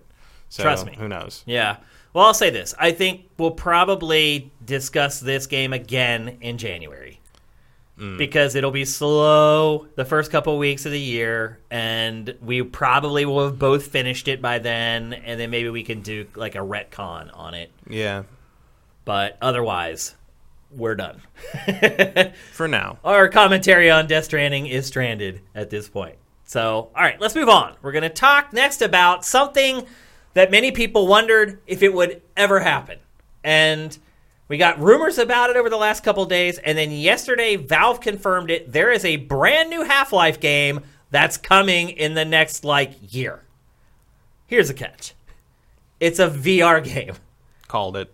Yeah, you did call it. Like, I mean, I mean, I said Half Life Three, but new Half Life content exclusive to VR. That's your that's your last like basically ace in the hole. Hey, that's. Half Life 3 to me, bro. it's like, I don't know if we're ever going to get a real Half Life 3, so I'm just going to take what I can get. Probably not. No. I mean, to be honest with you. Uh, so there is a single player linear VR game called Half Life Alyx that is going to debut on Thursday. The first trailer will be out. Is it exclusive to Valve's VR HMD? seems like it. That's interesting. I mean, I don't know how you enforce that. I mean, even Oculus stuff is not exclusive. Yeah, it's you- all there's kind of ways been- to make it. There's ways to bridge that gap. Yeah, everything's been kind of jailbroken at this point. But are you disappointed though? No, I mean, I don't really care. I mean, is it going to work on your Vive? It might. I'll probably never know. Like, I don't. I am I going to dig that out for that? No. You're Like- not excited enough to play a new Half Life that you'll dig out your Vive. I've lived my life for 15 years without Half Life. I'm fine. Like I'm, it, it's over. It's That's Half, it's over. Half Life's over. It's done. it's not though. It is. on Thursday, it's coming back. No, it's just prequel. It's a bullshit prequel. Is it Half- a prequel? I thought it was Yeah. in between the two games. Yeah, it's a prequel to Half Life 2. It takes place between Oh, one and oh, two. Right. Solo is also a prequel. It takes place between the trilogies. Like, Right, you know, I don't care about prequels. I don't care about backstories. You give me Half Life Three, I'll dig the Vive out. But until then, go away. What if this is great though? Then maybe I will, but I'll let other people find that out for me. And this, I mean, you're striking at the core of the lower third, which is not like that. Yeah. Like we want a new Half Life, but not like that. Like we just want. And Mike, don't you think that they'll make it playable in 2D? It would be dumb Why? because they want you to buy their headset. I get that. That's why this exists. I get that, but like maybe like two years later. really, you think that long? Yeah. I think like six months after when they realize and the sales are done, and they're like, we sold like 200,000 of this, they're gonna make it 2D. Later.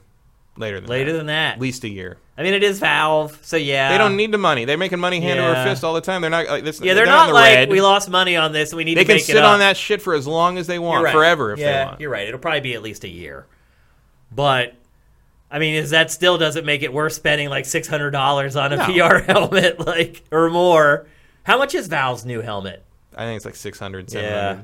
I haven't looked. At least recently. they've come down from like the 800, 900 mark. Yeah, I mean, if you want the one that comes with all the extra lighthouse sensors and all, I mean, it's a thousand. I think. Yeah. but like, there's multiple. if you have like your Vive stuff, like will those? Yeah, if I was gonna buy it and like use my old sensors, I think it's like 700 for the new th- setup. Still a lot. That's still too much to pay to play a new Half Life game. Sure. I mean, maybe not Half Life 3, a full fledged Half Life 3, but this. Uh, I mean, I'm I'm gonna hold until I see the trailer on Thursday to try to figure out if it actually is a full game or if it's another one of these VR quote Yeah. unquote experiences. I mean, you can walk borrow my around. Vive if you want it. Like I don't, I'm, but I don't really have any interest in setting all that up for a Half Life prequel side story. Like that's, peh, peh. Yeah, I, say I, to have to say, I am really surprised you're not more excited for this. who cares about Half Life anymore? I It's do. Over. I definitely it's care. Over. It was 2004 for God's sake. I don't care about anything that happened in 2004 anymore. Like it's it's it- like Valve has decided that this series is done, and so it's done. But it's not. They're making a new one. That's who cares. it's not a new one. It's a prequel. It's a cash in as an attempt to make you. It's attempt to leverage an IP that everybody liked back in the day to make them buy an overpriced headset. It is not some kind of legitimate follow up. I don't care. I'll pay attention to it. I'll look at it. What happens if it comes out on third? The trailer comes out and it's like the hotness. It won't be. you're awful. You're awful confident in that. Is it Valve that? I mean, it sounds like the problem you have is maybe you don't believe Valve can still make a good game. I mean, that's part of it. It's also part of it is like Half Life's done. Half Life was over. Like they didn't. They decided to stop making Half Life games, so they did. If they want to cynically bring it back in an attempt to sell this new hardware, like okay, but I'm not buying it.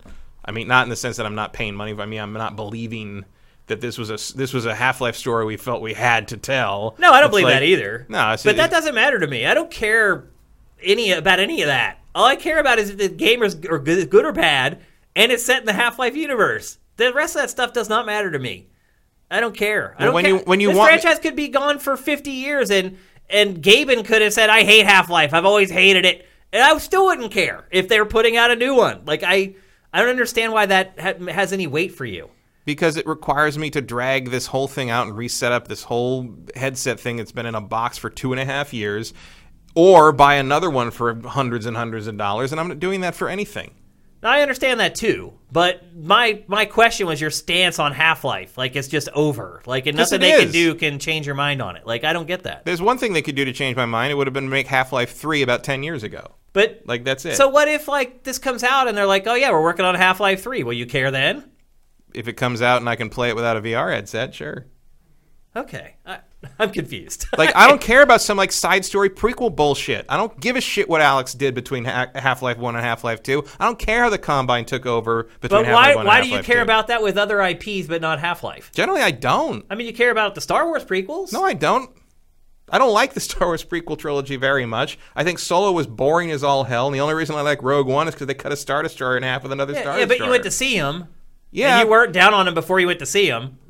I mean, I was down on Solo. Like Yeah. Solo's a dumb idea. Solo was always a dumb idea, and I, I forgot that Solo was coming out the day it came out. Yeah, I think everyone. Even though. I already had tickets for if it. you look at the numbers, you'll if see Jason everyone did. Chung hadn't said something to me that morning, I would have forgotten to go to the movie that night.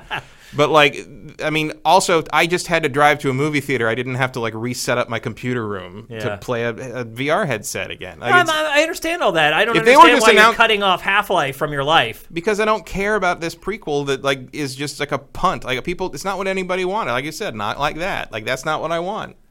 And like, I am more irritated. Yes, like at least the Star Wars prequels that they're making. The the I mean, the Star Wars tri- prequel trilogy was what what was always going to be made, and the Solo and Rogue One prequels like they're disposable, but at least they aren't in place of what everybody's been wanting. Yeah. You know, like they're like some kind of like half measure, half life measure. I don't know. That's, that, would be, that's should have been the lower third. Use that for the next lower third when we talk about this again. It's just it doesn't interest me. It doesn't excite me. we will talk about this next week. Because now we, we will have seen it. Sure. Yeah. Um, you know, and I mean to be fair, Valve made one of the best VR things in the lab. I mean, the lab's one of the best VR things, but it's just like there's just such a cynicism to this, and such a like, hey, we know nobody wants this, but Half Life, it's like, no, not buying it. I understand that. I I get don't that. get. I'm, I'm, I'm bleh. I'm not going to cut myself off from Half Life forever, though, because. I mean, if they do in fact release it for without the headset, like you can play it without a headset, sure, I'd play it then. Okay. Like, but I'm not gonna like rearrange a room to play this damn thing just because they decided this is their way to f- strong arm people into buying a VR headset. Okay. All right, we're going to cut that off there because, like I said, we are going to be talking about that next week because they're going to show it on Thursday. Uh, keep your browser tuned to sifted.net. We will have it as soon as it breaks. It will be up on the site. And now it's time for the grand finale of episode 191, which Another is, prequel. which is Star Wars Jedi Fallen Order. Um, both I have not finished the game. Mm-hmm. I, it seems that I've unlocked all the locations in the game, but I've not finished it yet. Yeah, I think you've seen all the planets. Yeah. Well, no, you haven't. You you haven't you haven't seen one. I guarantee. You. Okay, so I have one planet left to discover. Now you go back. Um, it- again, the lower third for this Dark God of Metroid. Uh, after playing, I've spent I don't know almost twenty hours, no less than that, probably like fifteen, something like that, playing it so far. And I would say it is a mashup in almost equal share of Dark Souls, God of War, and Metroid. Yeah, I mean, I would compare it more to uh, Assassin's Creed because I think they're both it and God of War are kind of borrowing from Assassin's Creed in terms of traversal more than each other. But one way or the other, it definitely wants to be an experience like God of War. Like that's what they're aiming for is like a Sony AAA cinematic experience game. The problem is God of War, the franchise moved on. This is based on the old God of Wars. There is a lot of old God of War in it. Yeah. Yeah. It I, I mean, it is Stig. It's It it's, is, yeah. It's the guy who made God of War three, so that I makes sense. my biggest shock of playing this game is how much traversal there is. So yeah, they they took the Metroid thing very I mean, platforming. I remember. I remember people being a little skeptical when they mentioned Metroid as a, as a uh, as an influence at E3, and like, no, absolutely. Well, I think that's what makes it like God of War, though. Like the the, the platforming, the wall climbing, Well, all see, of I- that so looks I- almost identical to God. Well, see, War. here's the thing: is n- I don't agree with that. I I played it, and God of War never entered my head nearly as much early on as um, God of War entered my head in terms of what they're trying to do in terms of storytelling production value. But the traversal is Assassin's Creed.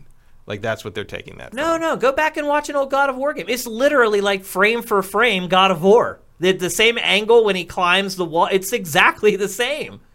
Mm, it is. I I mean, mean- I, wish we had some queued up. I mean, so I can know what you're talking about, but I never thought about that. It's It the just same never entered my exact angle. It's all of it's the Well, same. The do you- walking on well- the beams. It's all Well, God how of else, War. well, how else do you angle that? I mean, but you I, just don't do it. Metroid has none of that. Metroid doesn't have Met- but God of War does, and Assassin's Creed does. Metroid's influence in this game is the get a power, make your way out of the level, get another power, come back to the levels you've already Right. been to. The, the level design, the but it's the also the design. traversal in the sense that And the like, you get the ability. The scanning wasn't as robust as I was hoping it would be. Yeah, Um, the there aren't as many enemies as I thought there would be. no, it, it's they focus more on like an enemy that like more versatile enemy types that can be like kind of tweaked as you move through it. Yeah. Um, as opposed to uh, Which it's Star Wars. It it's makes fine, sense. You yeah. have stormtroopers. Like Yeah. that's the way it is. there's a bunch of different trooper types and Yeah.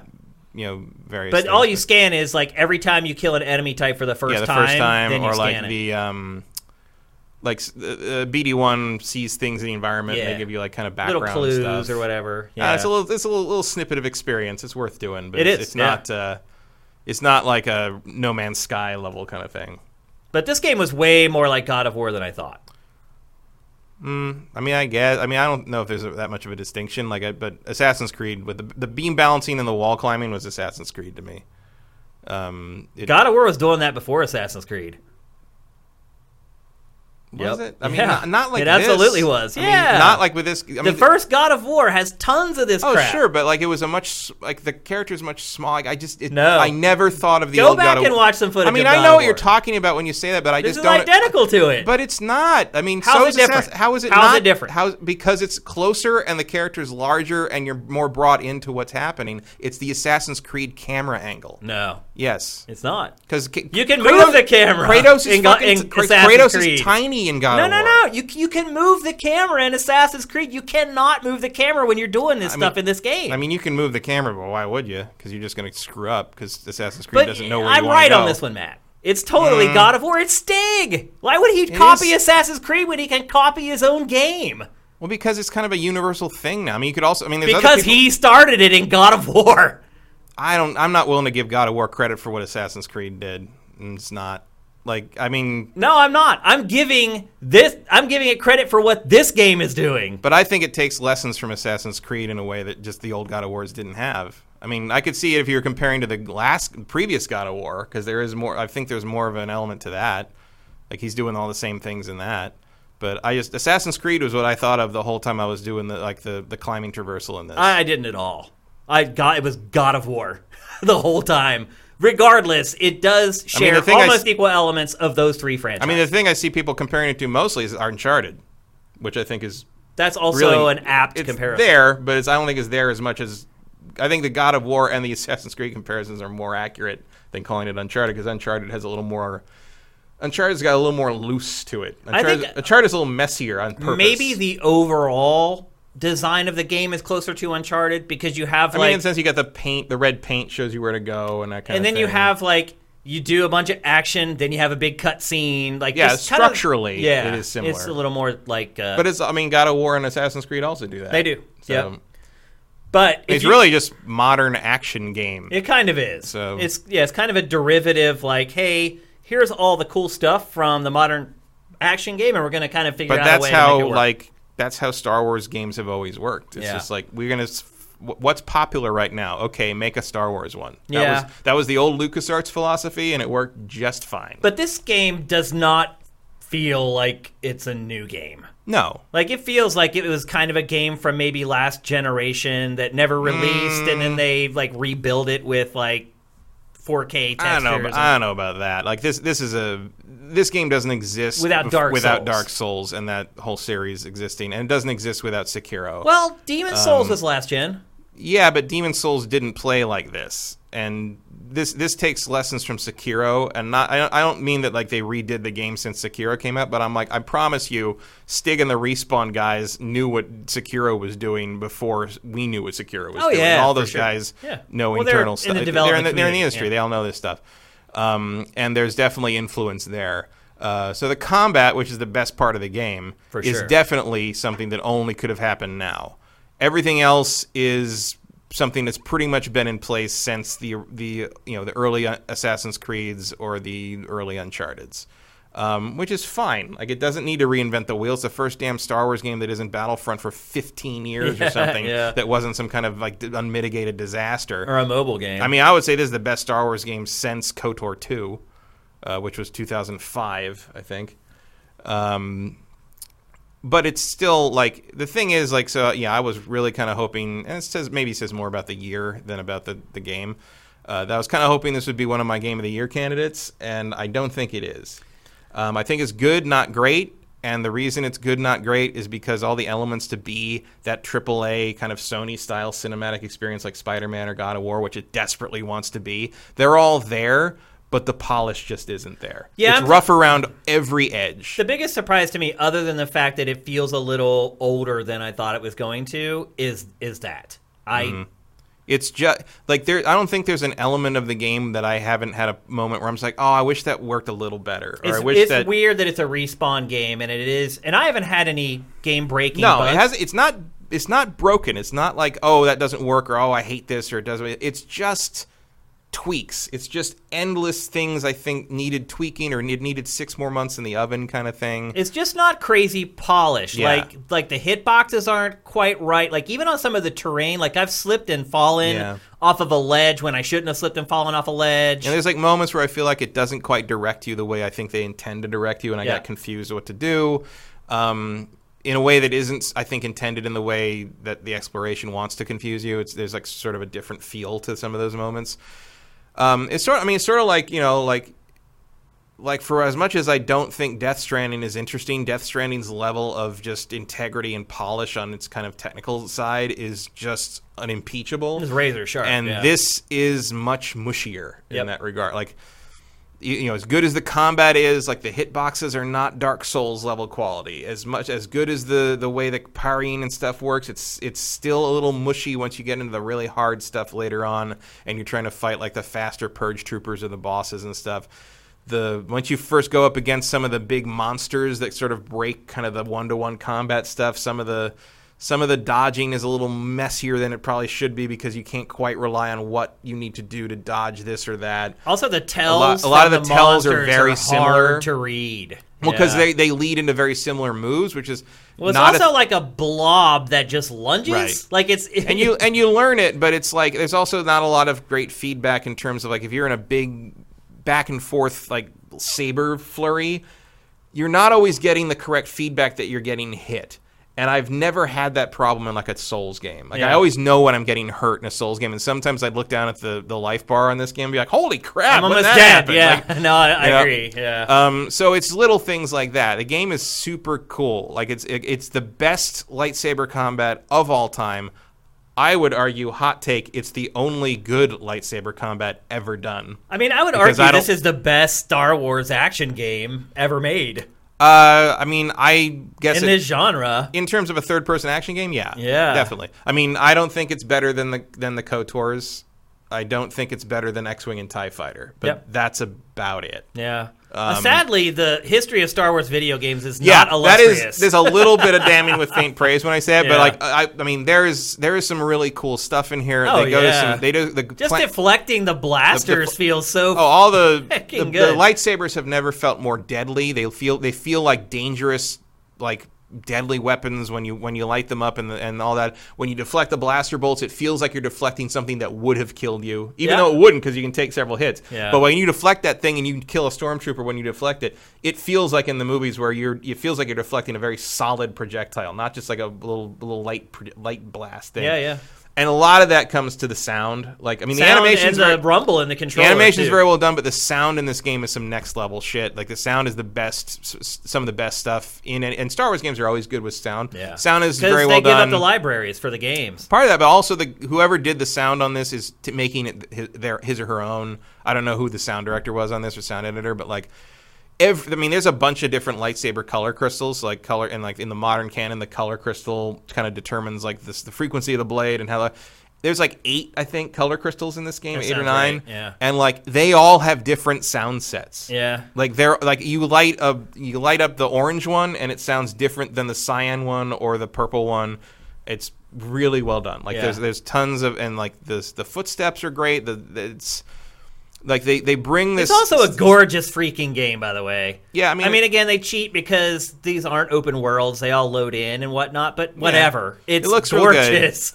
um, I mean, I don't know. I, I don't. I think it's pretty good. I think I think it. Uh, it didn't blow me away visually, but I did like seeing like the, the the visual representations of some of these planets that are you know something like Dathomir and uh, Kashyyyk are you know established in the lore already, but it was really cool to see them done justice in a 3D game for the first time ever. Really, Yeah, I mean, yeah. you know, it's, it's it's cool. Like it really works, and um, it's uh, here's another thing I would say. I think you know when you bring up Dark Souls, people get scared away. oh, it's so much easier than It's any so Souls game. much easier. It's much much more forgiving. The checkpointing is constant. It's not as ups- I mean, stamina is a thing, but the stamina is more for the defense only. It's not like swinging the lightsaber doesn't use up stamina, so you can attack as much as you want. You're never gonna like be unable to counterattack because Yeah. you've spent too much time blocking. Yeah, I've It's never not gotten that a position where I, my character is just dead. Right. it's like I can't move, and now I'm he's literally dead. It's not that. It's not as demanding. I mean, if you so there's four difficulties in this. There's story, Jedi Knight, Jedi Master, and Jedi.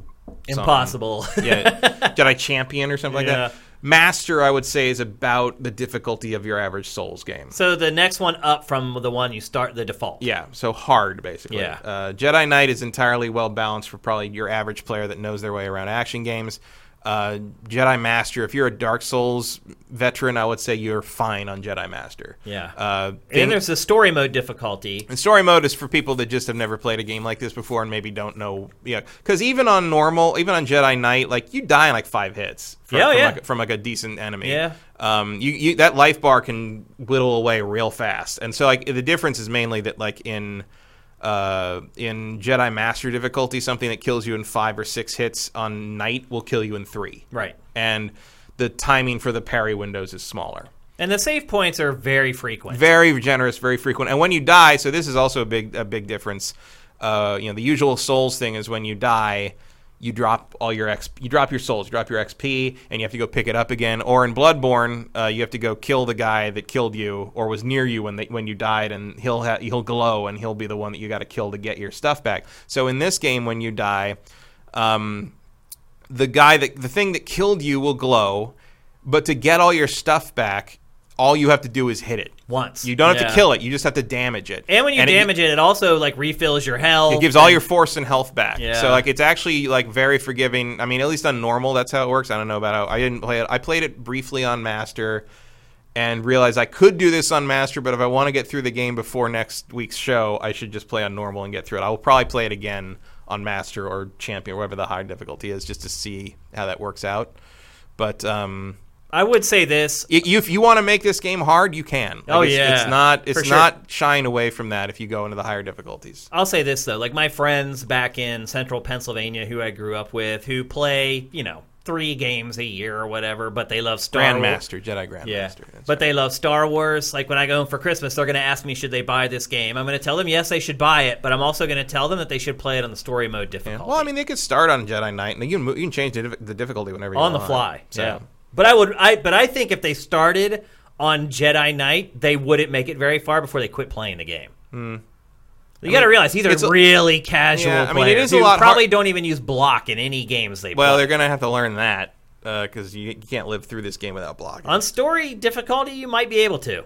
Maybe, but I think you're missing some of the fun. On Oh that. yeah, but see, they don't care. They just want to wield a lightsaber, see some cool Jedi stuff, fight the Empire. Well, so do I, but like part of that is blocking, They don't. They don't care like about that. deflecting Like, blaster bolts. There's a lot of people who look that way or think about it that they'll they'll master blocking like the bullets or whatever. But as far as like mano a mano combat, they're not gonna master Mm-hmm. like the parries. They're gonna whack the attack until the other character's dead. Like that's how they play video games. And so I would recommend that they play it on the story difficulty. Yeah, I mean, it's harder earlier.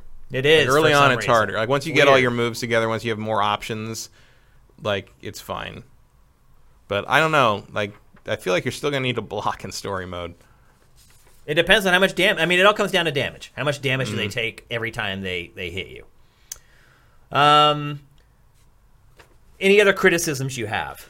Well, I do have uh, the clip I captured Oh yeah. of uh, so we talked about how the game is buggy. Yeah. I said that I haven't really had any bugs. Like I've I've fallen through a floor here and there. I've died when I shouldn't have died here and there. But I haven't had any crazy. yeah, there's been a couple like miss. You know, like oh, I feel like I grabbed that thing, but I didn't. Like Yeah, it's just like that. little little Yeah. things. Other people have said they've had crazy bugs, and mm-hmm. Matt, you actually came across a bug. I I ran into one that I was like, oh, I got to capture that. I got to. So I went and did the Xbox game capture thing. So and we brought it in So for I brought you it in because it because like, it actually made me go whoa like out loud when I saw it. Like oh, I- Yeah. I, get- I don't get a you don't get a verbal reaction out of me from a bug very often, but uh, this, one, did. Yep. So we're gonna play it for you. Uh, there is audio. Be patient. It's only a minute long. Yeah. So this this is one of the elite enemies. So there's named elite versions of some of the, the creatures that you have to like fight, and once you defeat them, you either get a get access to a like a new.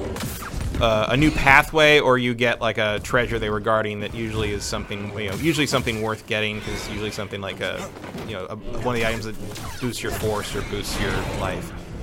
So I killed the guy, I killed this thing, and then I got to open the door that he died in front of, and uh, that's when things go a little wrong. Yep. So hashtag Whoops. wait for it. Hello. Oh my god. So not anything that interfered with playing the game, but wow. You're Like- lucky that door opened though. Well, I had to open the. I could- how wouldn't it open? The thing's made of Jello. I have never seen a glitch like that in my life. That's pretty great. And I have played video games a long time. I've never seen a glitch like that. I mean, I've seen. I mean, that is like some Unreal Engine model fuckery, basically. There's something Like, going on there, but I've had nothing like that. Like Yeah, but even that, I mean, that's cosmetic. Like it didn't, Yeah, yeah. it didn't It break, didn't the, break the game, game It didn't or- stop my progress. I didn't have to reload it or anything. It was just like it was like, whoa! I gotta, uh, you know, one of the few times I'm like, okay, I got to bring that in because like that's pretty cool. I, I, was haven't. able to repeat that, by the way. I, that's good. Did you try to? uh, a couple times. It, really, it seems you have to. They have to something big enough to block the door has to die in front of a force pushable door. Ah. and like I, I assume that would be how, but it's very hard to replicate that because you can't really control where something Where he dies. Yeah. Uh, I took a bunch of notes. Um, I'm just going to run through. So some graphical issues. I don't know if you noticed or not, but when you have like on the fly conversations, there's no facial animation. Do you notice that? Oh yeah, like, Like, somet- you- I've noticed it. But sometimes when he's talking, but I thought, oh, he's just thinking. But like, is it when he's also on the comms? Yep. Hmm. He they did not animate his face, which is Expected you to be facing away from the camera. Well, I mean, most of the, I'm, I barely caught it, to be honest with you. Like, it's, I just caught a glimpse of the side of his face, and his face wasn't moving while he was talking. And then I ended up looking for it then, and ended up seeing it the whole rest of the game. So that they cut a corner there. Most modern games do that. Like, Mm. even if you don't think you'll ever see their face, their face is still animated. This game does not have that.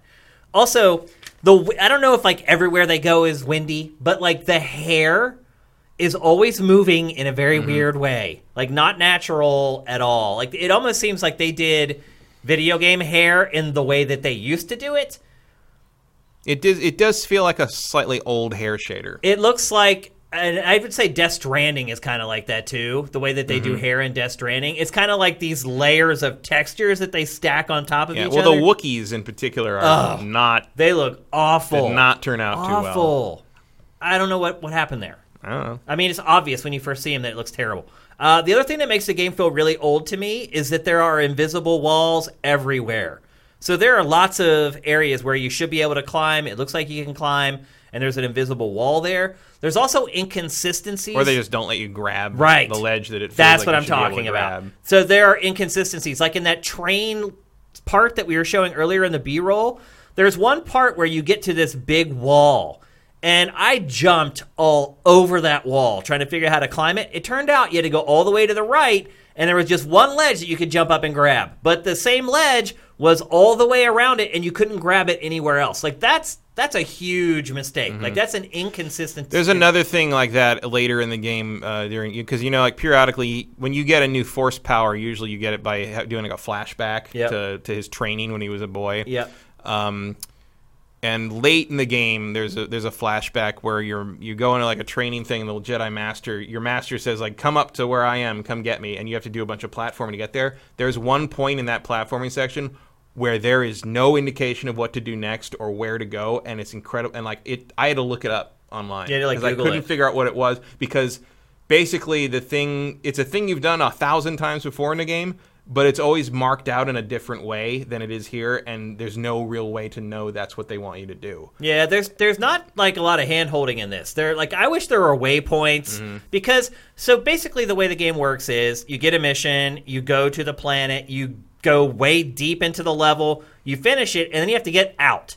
And a lot of times like whatever ability you get at the end of the dungeon will help you get out more quickly. yeah it quickly usually opens a shortcut shortcuts and stuff like that. And so you that's the process that you repeat. You Mm-hmm. land, you go into the level, you complete what you have to, and then you have to get yeah back and then out of it. usually you go back to a previous planet that you can now access something with your new power Yeah. i mean it's very metroid It is very that regard. Metroid for sure. a lot of backtracking not as much backtracking as metroid prime 2 but No. but backtracking is involved But that is the general pattern that you follow Yeah. throughout the game.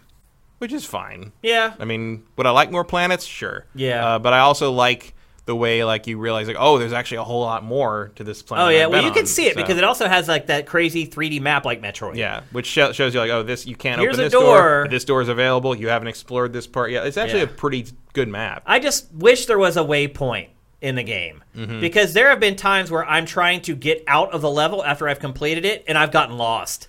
Yeah. And you start looking through the map and it's just like Metroid. It's like you first see the map, you're like, this is going to give me everything I need. And then you realize, like, when you actually start trying to use the map, like, there's all these little tunnels that, like, end, and you don't know if you get to the end of that where it goes, or it could mm-hmm. be like an elevator that takes you up or down. Like, there's not enough information in the map, in my opinion, and a waypoint would have been greatly appreciated. Like I figured, I was pretty much fine with it most of the time, but I do, I was very aware of like, I have to keep on this game because if I stop playing it I'll for three days, I'm going to forget where everything is, Yep. and I'm never going to find my way back to where I need to go. Again, very much like Metroid. Yes. The 3D Metroids in particular, Yes. Metroid Prime. Some people love this stuff though. And it is Yeah. it is a very isolating game. Your droid is there. The droid is adorable. I love BD-1 the droid. BD1 is like one of the best new Star Wars characters in a really, really long time. Well, it, he was for about three days, and then the Mandalorian came out. oh right. yeah. I haven't watched that yet, but I know what you're talking yeah, about. but, it's a similar energy, It is. Yeah. Mm-hmm. They do a great the animation for him is incredible. and it's a really good way to sell Cal um, because I like Cal. Here's the thing, so. I do think he looks weird. I don't. Yeah. I, I think. I think Cameron Monaghan is a really good actor. I like him in, in a bunch of stuff. I don't think they translated his face to the, the digital character model very well. yeah. He looks a little odd, but he, the performance is very good. And the fact that I was worried that Cal was going to be sort of like Kyle Katarn, who I hate that character. I don't like any of those games really, but like doesn't want to be a Jedi, doesn't want to be part of this whole thing. Doesn't, I was worried we were going to whole, have a whole section on the scrap planet at the beginning where he doesn't want to be a Jedi and he doesn't want to go back to the. No, he's just like, oh, let's go. Like like ten Yeah. minutes after ten minutes, you're on a new planet. Like Yeah. it, it just they, there's no bullshit at the beginning of this game. And then, like, once he finds uh, BD1, he is instantly kind to him and very attentive to him. And the fact that he is instantly kind to BD1 made me instantly like Cal. Yeah. It's very smart writing. Their relationship is great. very well done. The Yeah. whole, I mean, he, there's a lot of good character because the story in this game it takes place bet- uh, five years after Episode Three. So, because of when it takes place between the prequel and the original trilogy, um, nothing can really happen. Like you can't solve the galaxy's problems because Luke Skywalker does that in 15 Right, years. yeah. So, by definition, the the quest is kind of to like to reestablish the Jedi Order by finding this holocron that has the names of force sensitive children on it Yeah.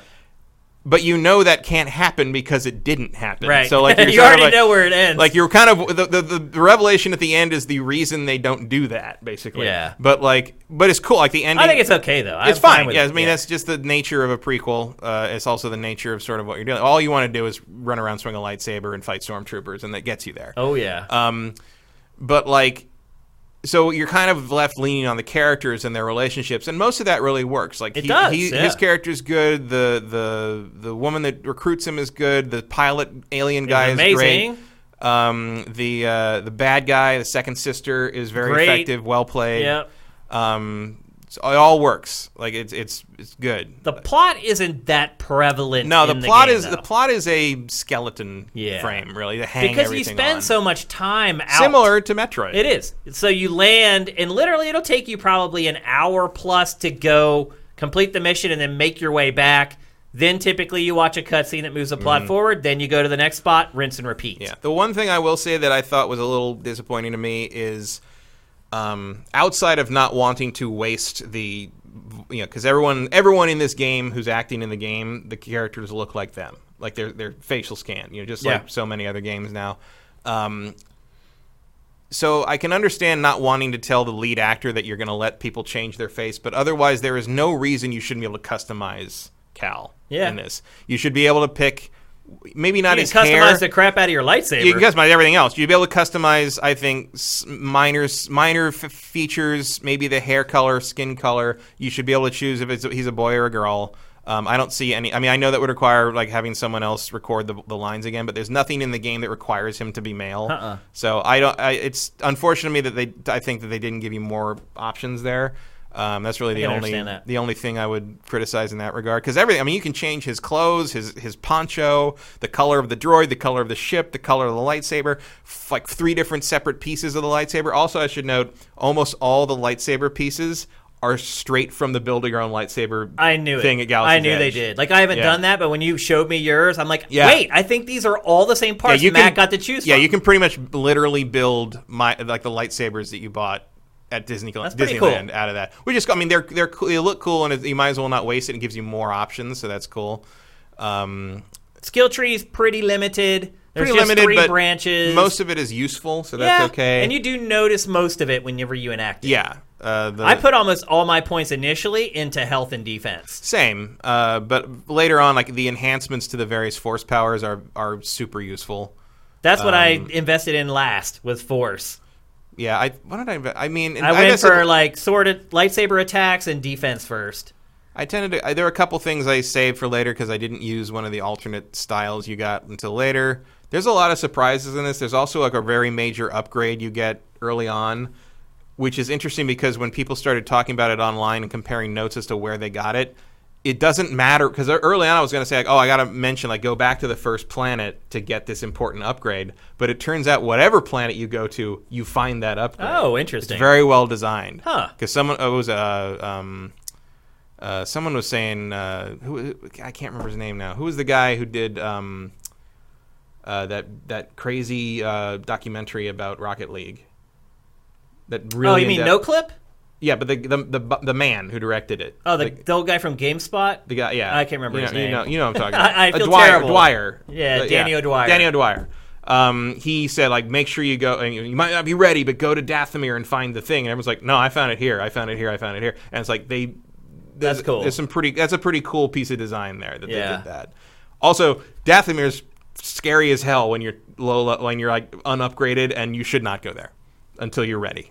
Which, which I think is cool that um, that early on they give you the option to go to Dathomir as one of the like, when you first get the ability to, to fly the ship and go wherever you want. You can go to the next planet that's in for the main quest, or you can go to Dathomir and get your ass kicked. Yeah, which I thought immediately they. cool. That's kind of the only point where that happens. It though. is, but it's like nice Right that at they the let you do beginning, that. they let you choose, but if you go to the wrong one, you'll learn real quick Yeah. to go to the right one. Well, and also, if you know anything about Star Wars, you're like, yeah, Dathomir is not the second planet you want to go to. yeah, for sure. the Star Wars it's universe. dangerous. Yeah. Uh, but it's that's also a very cool section. Yep. So you finished this map, but you said you kind of beelined it. How long did it take you to finish? I didn't. I did a lot of wandering. Actually. Oh, you did? I did. I did. So it was probably like 22 hours. I would say 22, 23 hours. yeah. Um, I still didn't get everything. Like I, I 100%ed I think two of the five planets, and I need There's to go not a lot to collect, really. There's the lightsaber One of them parts. does. Like the, I think Zeffo, the main, like the first Yeah. planet you go back to, like that has like forty something chests or something. It's like there's Yeah. a lot there. But the others, are some of the others are pretty minor. Like the last planet, with the last like mission takes place on a place you a can't go back to afterwards, and b has no collectibles on it whatsoever.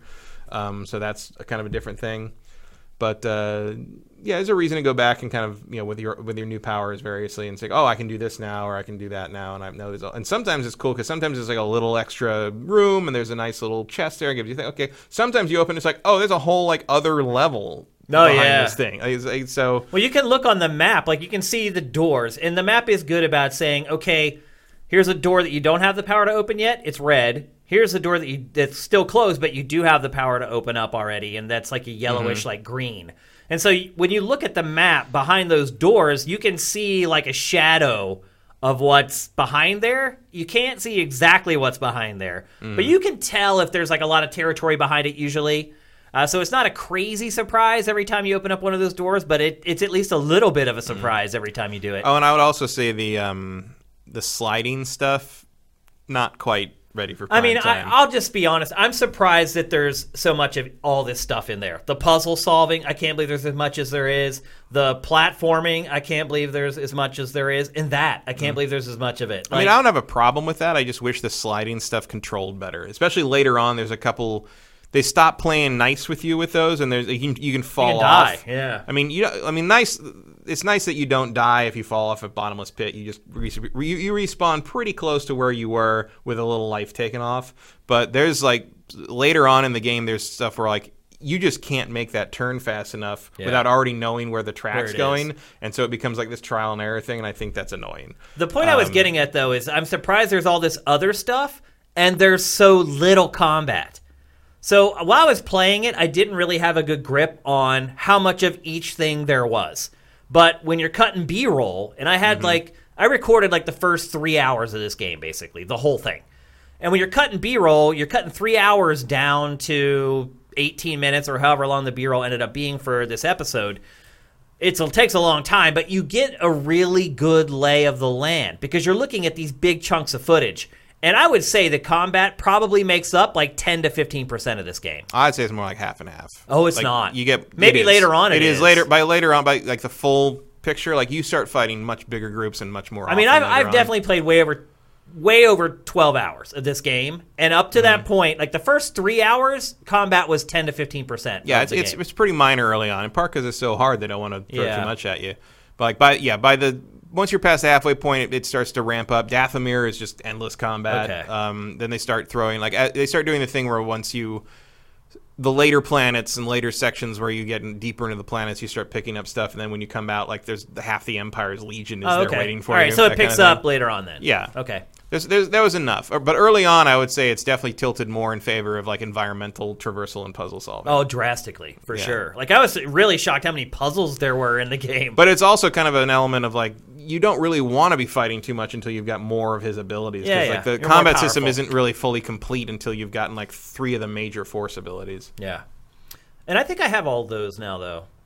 Uh, you have pull. Mm-hmm. Yeah, then you have all the major Yeah. combat related ones. Yeah, so they just haven't started piling on the combat yet for me. Yeah, you'll get there. It's it, you, you're, you're starting to get there. Once I, I but know it does what- ease you into it. It what I was does. getting at. I know where you are, and you're about to start like the. I mean, there's not a lot of combat in the in the tree climbing thing, but it's one of the cooler sequences just because you get to do some cool shit. Okay. Uh, so should people buy this, Matt, for sixty dollars, sixty U.S. dollars? If you like Star Wars, yeah, Oh, if you like Star Wars, it is a no-brainer. Like, it, don't even question it. yeah. I mean, if you also if you like Dark Souls, like it's probably one of the more competent Souls alikes, even though it doesn't quite nail the the. The, the combat hitbox the reliability of combat is not on but no one has done that. Who will like this Dark more? Dark Souls fans, God of War fans, or Metroid fans? Honestly, I'm going to say Metroid. I would too. Yeah, like would that's too. that's the itch it scratched the most. I would me. agree with that. Yep. I'd agree with that. As far as the aesthetic of Yeah. it and like Even early on, I'm like, oh, this is a Metroid game. Like, it's, Yeah. it's like Metroid. as soon as you look at the map the first time and Mm-hmm. you see the the color coded doors, you're like, oh. Yeah, and also the way I mean, Met, it's also Dark Souls, but just the way the the maps fold back in on Yeah. each o- on themselves, and like all of a But I'd sudden, argue Metroid did that first. it did. But like Dark Souls is sort of the one that's like people associate it with in 3D Yeah. more. But like, there's a lot of stuff where it's like, oh, open this door. It's like, oh, I'm here. I didn't realize I'd gone all the way around. That happens all the time. yeah, You'll so- drop a ladder and you'll climb down it. You're like, oh, It's actually better at that. I'm than back Dar- at the beginning. It's actually better at that than Dark Souls 2 is. Yeah. The Metroid Prime was really the first 3D game to do that. Yeah. As far as like create these labyrinthine levels that all fold in on each other and then you pop out, you're like, how the heck did I get back Mm-hmm. here? Like I have no idea. So there is that gr- that kind of awesome feeling of discovery with the level Yeah. design in this. The only other criticism I would have is that uh, it's not that hard. Like dying is not a huge disaster. The disaster of dying is that the load times can be Yeah. crazy. Like sometimes brutal. it's like five to ten seconds. Sometimes it's like thirty to forty. There's and I've- some weird quirks with saving too that it took me a while to figure out. Like, um, like if you save, enemies respawn. But No. if but if you go to the meditation point where you save, and instead of saving, you just use your skill point. That also saves your game without respawning well, the enemies. It saves the game if you sit at the meditation thing at all. I don't think it does. It does. oh, it does. It does. So if you meditate at all at a checkpoint, you've checkpointed and saved. You see- have. yeah, I yeah. thought you had to no, save. You, you don't. No, you if you re- resting is separate from saving. Oh, Like, I didn't sit- realize that. just- Just, sitting down, just kneeling saves. down Oh, that changes everything. That's great to know. But again, this So is when you something rest- else the game doesn't explain. Yeah, I think I just figured that out by trial and error. But That's like, how I figured out that like resting, resting re- replenishes your your life and your force and your stims because the droid throws. Yeah, we haven't stim- actually talked the droid about- Is, the droid throws stims. That's the Estus flask. Is you basically throw you you ask for stim and da da da. da. and you get more of those as the game goes Yeah, you on. can unlock more, just like the Estus flask. And um, but that when you do that, when you rest for that, that's when it respawns all the enemies. yeah, And- resting they and if you, and if you But just see, I thought you had to No. when you rest. You had to rest to save. no, no, as soon as you meditate, you, the little save thing pops up. oh. I had no idea. Yeah. That's good to know. So you do not have to respawn all the enemies if you just want to save the game. yeah, and if you just want to use skill points, it won't respawn Yeah, all the all- enemies yeah. either. The only way you respawn enemies is by resting. But the only place you can use your skill points is at the meditation points. So you can't like in the middle of the game just bring up the menu and like assign a skill point. You have to Right. wait. But That's they're a- like every like a hundred yards. It seems like they're Yeah, very that's, generous. That's the Dark Souls uh, influence there. It's just like, yeah, you gotta you gotta upgrade at the point at the bonfire, but the whole world's practically a bonfire. So uh, so the we- problem, the real problem, is that you sometimes certain areas, certain places, certain checkpoints, 30, 40 seconds load time, and I've had I know people playing this on every platform. And PS4 and PC, all- they, people I know playing it all say the same thing. Like the load times after you die are crazy. yeah, there's not. This is not an open world game. All the sections of the world kind of load in. Yeah. So but like it's just it sometimes it takes forever to get and like if you're stuck on one particular like that guy you saw me beat there like he, the the checkpoint for that is pretty far away and like that boss, you mean that we boss watched? like the, the glitch thing we showed whenever i die to him like i just sit there for 40 seconds waiting for that thing to reload it was There are also some. and sometimes he'd kill me in like three shots it was like Yeah. run in boom boom boom dead and then i gotta wait 40 seconds And. I, there are also some sections in the game where you have to go a good ways, and then if you die, you do go back a good distance. And then sometimes I got lost. Like seriously, Yeah. like I couldn't find Yeah. my way back to where the room where I was it's, in. twist, it's twisty yeah. is. So, But I- I- those are small issues. Small, I mean, look. I, overall, I really like it. I Me think too. I, I had a lot of fun with it. It's, it's, I'm still having a lot of fun. It's great to see Star Wars back in, you know, and also it's like great to see EA make a single player game with no weird forced multiplayer or multi microtransactions or and it's good. any season pass shit. It's like you know, I mean, part of that I'm sure is because Respawn has the clout to say like, no, we don't want to make that game. We're going to make this, and so they did. And Yeah. great. I wish it was a, just. I wish it had so six close. months more Yeah. of polish or mo- in the oven. Like maybe we'll get some patches in on this thing or something. But like, even what what's there is really good anyway. Um, I think when you take stock Yeah. of 2019, you may change your mind that- Maybe. that, this is up there. It's no Disco Elysium, Yeah. but uh, in terms of action stuff, it's one of the best things that's come out. just- I, I absolutely think it's a contender for Game of the Year. Um, it's going to be a hard decision this year. I can pretty much guarantee we're going to have different picks this year. And Probably. I, and I can almost guarantee that people are not going to guess what our picks are going to be. And that's kind of exciting for once. well, it's not Death Stranding. yeah, well, that's one thing I think they did guess, Matt, is that neither one of us are going to You pick totally missed that. Like that cutscene saved your ass right there. I did Yeah. miss it. Yeah, yeah. I completely missed it. Yeah, I flew like ten feet away, Yeah. and it still like caught me or whatever. So I wish it was a little. I wish it had the polish that like a Spider-Man has. It's not quite there. Um, because it could. Like, it's it could, very. you know, It's so close. It is. It's really, really close. But again, And I can't wait to play the next one. we haven't had an action, you know, an action-based non-Battlefront Star Wars game since what 2010, Yeah. and we haven't had a good one since Ever. ever, maybe. um, Dark Yeah. Forces One. I, I Um, look. I recommend anyone who likes action games buy this. Like, you don't Yeah. have. I don't think you have to be a Star Wars fan to to recommend this for a purchase. I, ju- I just think as long as like lightsabers don't inexplicably make you angry. like, Yeah, there's yeah. no reason. as long as you don't wouldn't. hate Star Wars, like Yeah. I definitely recommend this as a full purchase. I think it's worth the money. Yeah. And you're not, like you said, you're not going to get inundated with like cheap microtransactions where they're trying to. No, it's just a one and you. done. Play the game, finish the game, sell the game back, play it again on a higher difficulty, whatever. It's an old. It's very OG. Yep.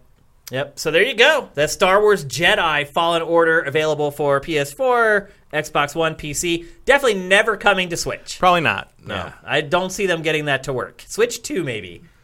Yeah, maybe switch it, but by then the second one will be out. Right, yeah. And that's how it'll work. The first Yeah. one will come out on Switch 2 and then the new one will come out everywhere else. Yeah. Switch two. A Such day, is the a day third- late and a dollar not not a dollar short because it's still gonna be sixty bucks. But like Such is the life of the Nintendo fan The who Nintendo has to deal with the third party situation. but they can't hear you because they're they're filling out that Pokedex. that's true. That's true. They got their own thing. No, they're, play. that's the thing with Pokemon is they can absolutely watch or listen to this show while they play the game. I watched football all day and played Pokemon Oh, yeah. all day and got two more gym badges like while play, watching football. I got I, yeah. I definitely switched to podcasts after a while on Pokemon. Also, like I like them. I don't like the music very much in this I don't Pokemon. either. I usually I do like the music in Pokemon, but I feel like for what something about the new Pokemon music just mm, It's just not good. I'll just No. be perfectly honest with you. It's not well like not even like composed. the It's remixes, Not catchy. not even like the covers of like the, The songs I classics. like. I I, don't really like what I they've agree. done with them. I don't like the presentation in Pokemon Sword and Shield, and I haven't from the beginning. You haven't liked the presentation of Pokemon for a while, Nope. though. From the first time I saw it, I didn't like it. And Not just this one, though. Like you said, the same about Sun and Moon. This one especially, though. I as soon as I saw that first trailer, I was like, "Ew,"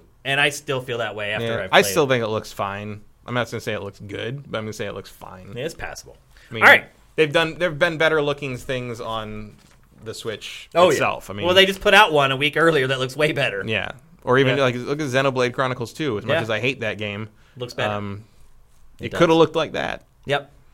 Okay, it's time for our trailer of the week here on Game Face. Uh, you guys may have noticed that another little game launched today that we did not talk about on the episode, and that game is Shenmue 3. Uh, since we're not talking about it on the episode, it is our trailer of the week. It's the launch trailer.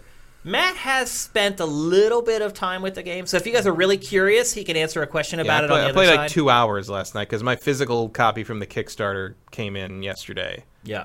whereas it didn't go live otherwise until 8 a.m. Yeah, you couldn't morning. download it till this morning, which is a little weird. Yeah.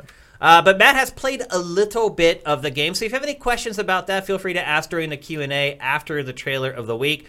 Also, I want to remind you that we're about to give away a free three month subscription to Actually, Xbox um, Game Pass Ultimate. In the chat, the guy who I think was giving it away said it was actually 12 months. Oh, it's twelve months.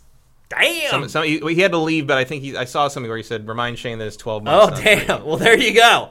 Twelve months of Xbox Game, Pass not just Game Pass, Game Pass Ultimate. We are going to be giving away here in a couple minutes. It's going to be a quiz, uh, and this one is not going to be as easy as the last couple that we've done because this is a pretty big prize. This is a year of Game Pass, so Yeah, that's some real stuff. that's that's legit. So we're gonna give that away when we get back from the trailer of the week. Get any questions you may have about Shenmue for Matt ready. Keep in mind that Matt has only played a couple hours of it, so he's not that far into the game. So keep your questions along those lines. Um, and I think that's it. Here it is, the launch trailer for Shenmue 3. Let's roll it.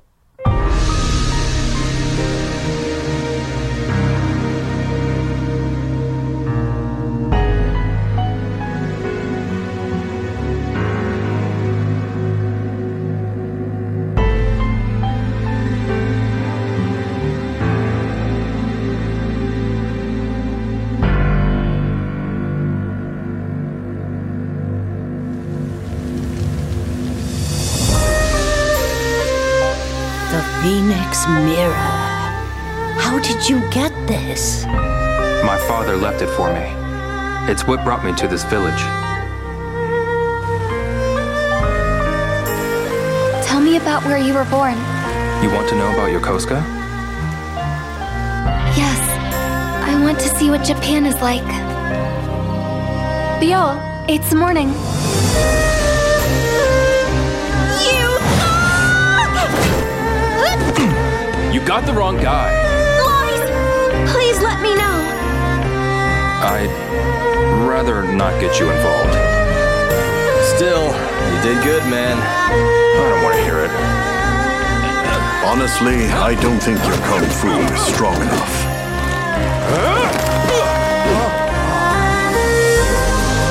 The Shinbo tree's blossoms are beautiful. Indeed. They're in full bloom, though, so the petals will start dropping soon.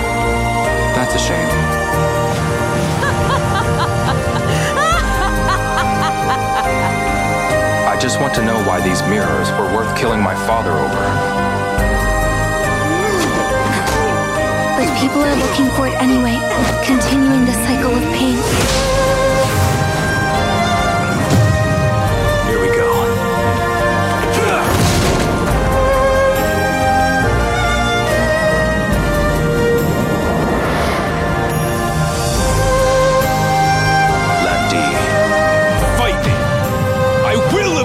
Father!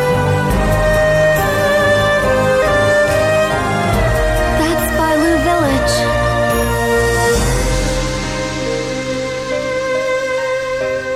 Ryo, I want to hear more about you.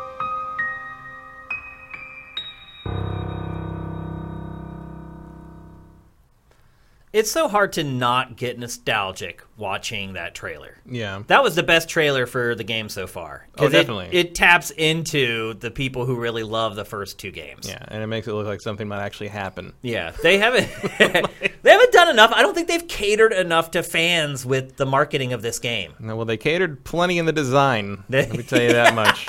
oh boy. Yeah. Uh, before we get to questions, I want to thank some people for uh, Twitch Prime. Cody S. Carter, thank you. Johnny Hurricane, thank you. You the man. Um, Texture Glitch, thank you for subscribing via Twitch Prime. Um, and I'm sure some were done during the middle of the show that I missed. And thank you for that as well if we missed you guys. All right, let's see. Let's get to some questions. Mark Simpson, UK. Do any of the games shown at X019 demand investment in the new gen Scarlet, in your opinions? How many games would it need to justify such a large investment?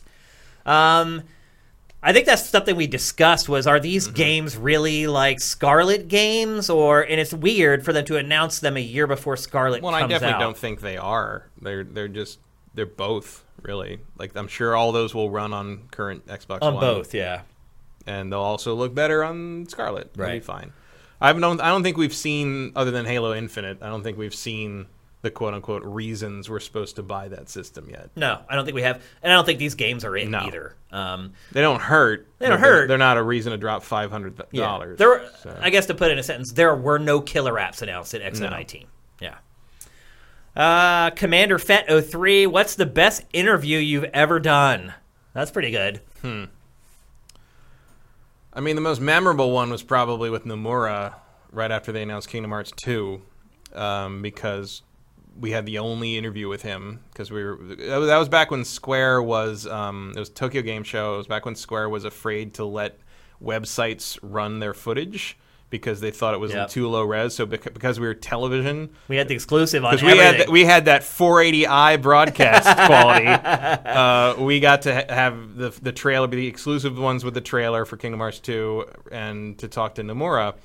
And we went to I went with Morgan to Square's headquarters in Tokyo, and we interv- the deal was we interview a bunch of guys about the uh, these other games they're doing, and then we get Nomura last. And we did uh, the guy who did Dra- uh, Drakengard and uh, Final Fantasy XI, and I think one and one other thing that I can't remember what it was, whatever was hot at the time that they were trying to push, and then Nomura wasn't there, and we waited and we waited and we, we waited for like two three hours. Oh my God. Which is very unusual in Japanese business. Like the Oh, idea of keeping anyone waiting, Yeah. like like the the square people kept coming in and apologizing and giving us presents. Like they kept like giving us. Presents. Here's another things. copy of Final Fantasy VII. I again no. We ended up with two copies of uh, the Japanese version of Dra- Drakengard. we ended, I mean, uh, tons of weird little Yeah. tchotchkes, just like little things. And finally, he shows up, and he's dressed in full. He's dressed like Sora.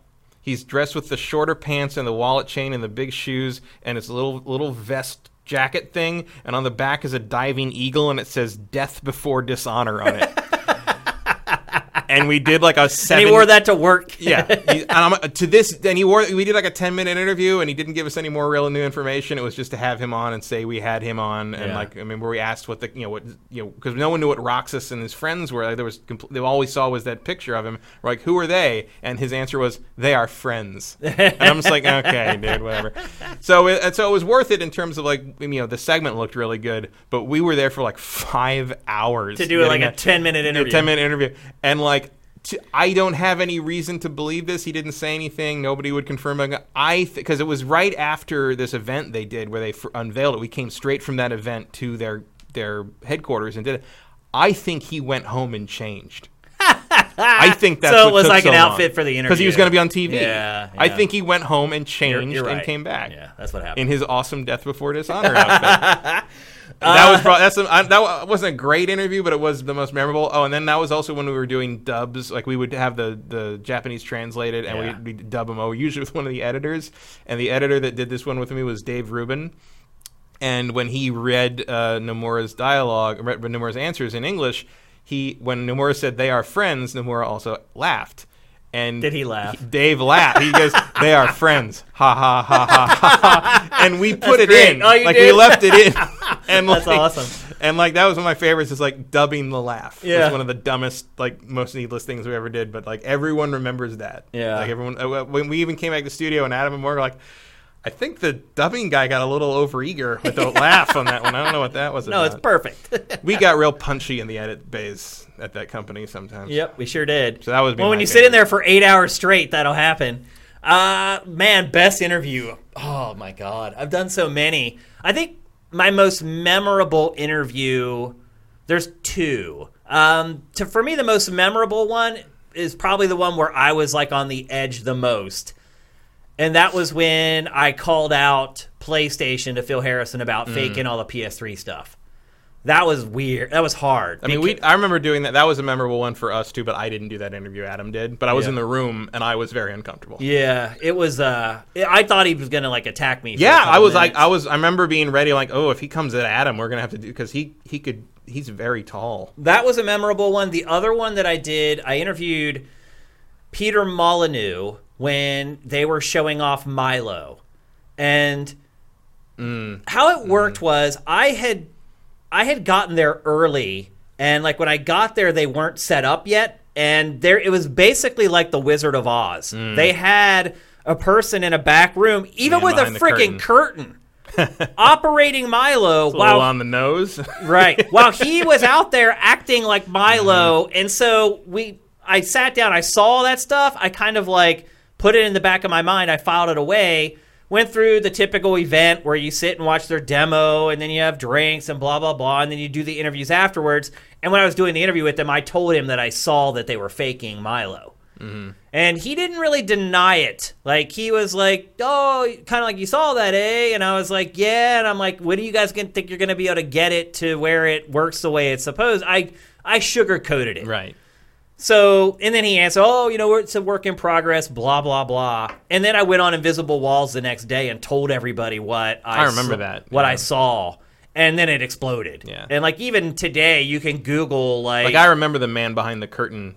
Like, yeah, like, you can Google it still today, Milo, and you'll you'll come across like me basically breaking the Mm. story that was fake, and we never saw it again.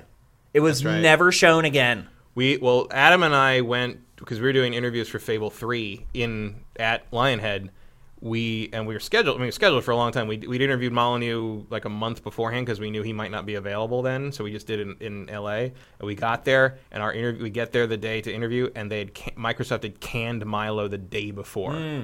and it was like it was nothing. yeah, well, because also and like my, so we didn't see Molyneux because he was basically he was busy yelling at people on the phone and was depressed basically. Yeah. And but the weirdest thing was that you could overhear conversations where like people that weren't on the Milo team were like gloating about it. Like they uh. were like, "Oh, they got their stupid thing canceled. Uh. Oh, look what's shocking." like there were people like, "Oh, look what happened." Like the this They were probably pissed never- off that they had dedicated any resources to yeah, that. especially because it didn't. It was work. fake. Like, Yeah. it wasn't real.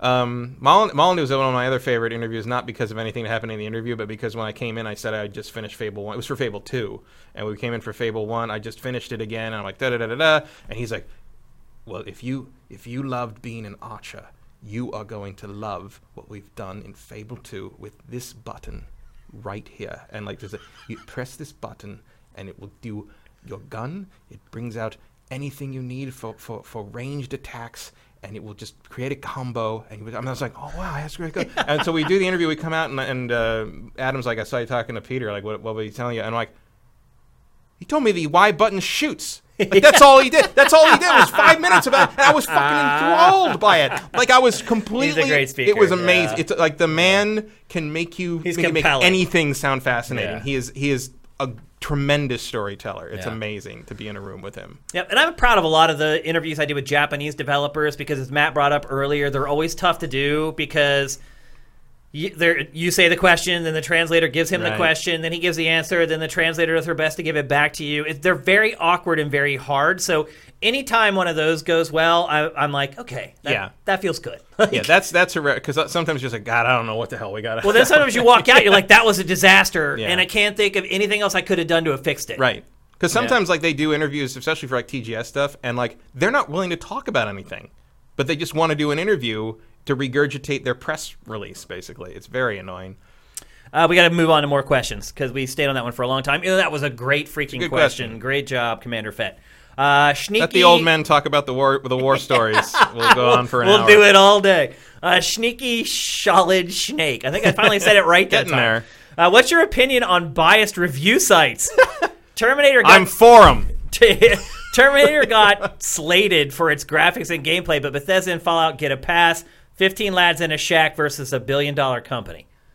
Mm, no, well, here's the first thing I would the first thing I would say is it doesn't matter how many people made a game. You don't take that into account when you review a game. So maybe your scale's a little off because if you're saying you should give a game a higher score because le- it took less people to make it, But, no, I think, Nobody's no, I reviewing think what, on he- that what he's saying is that Terminator doesn't look any worse than say Fallout 4.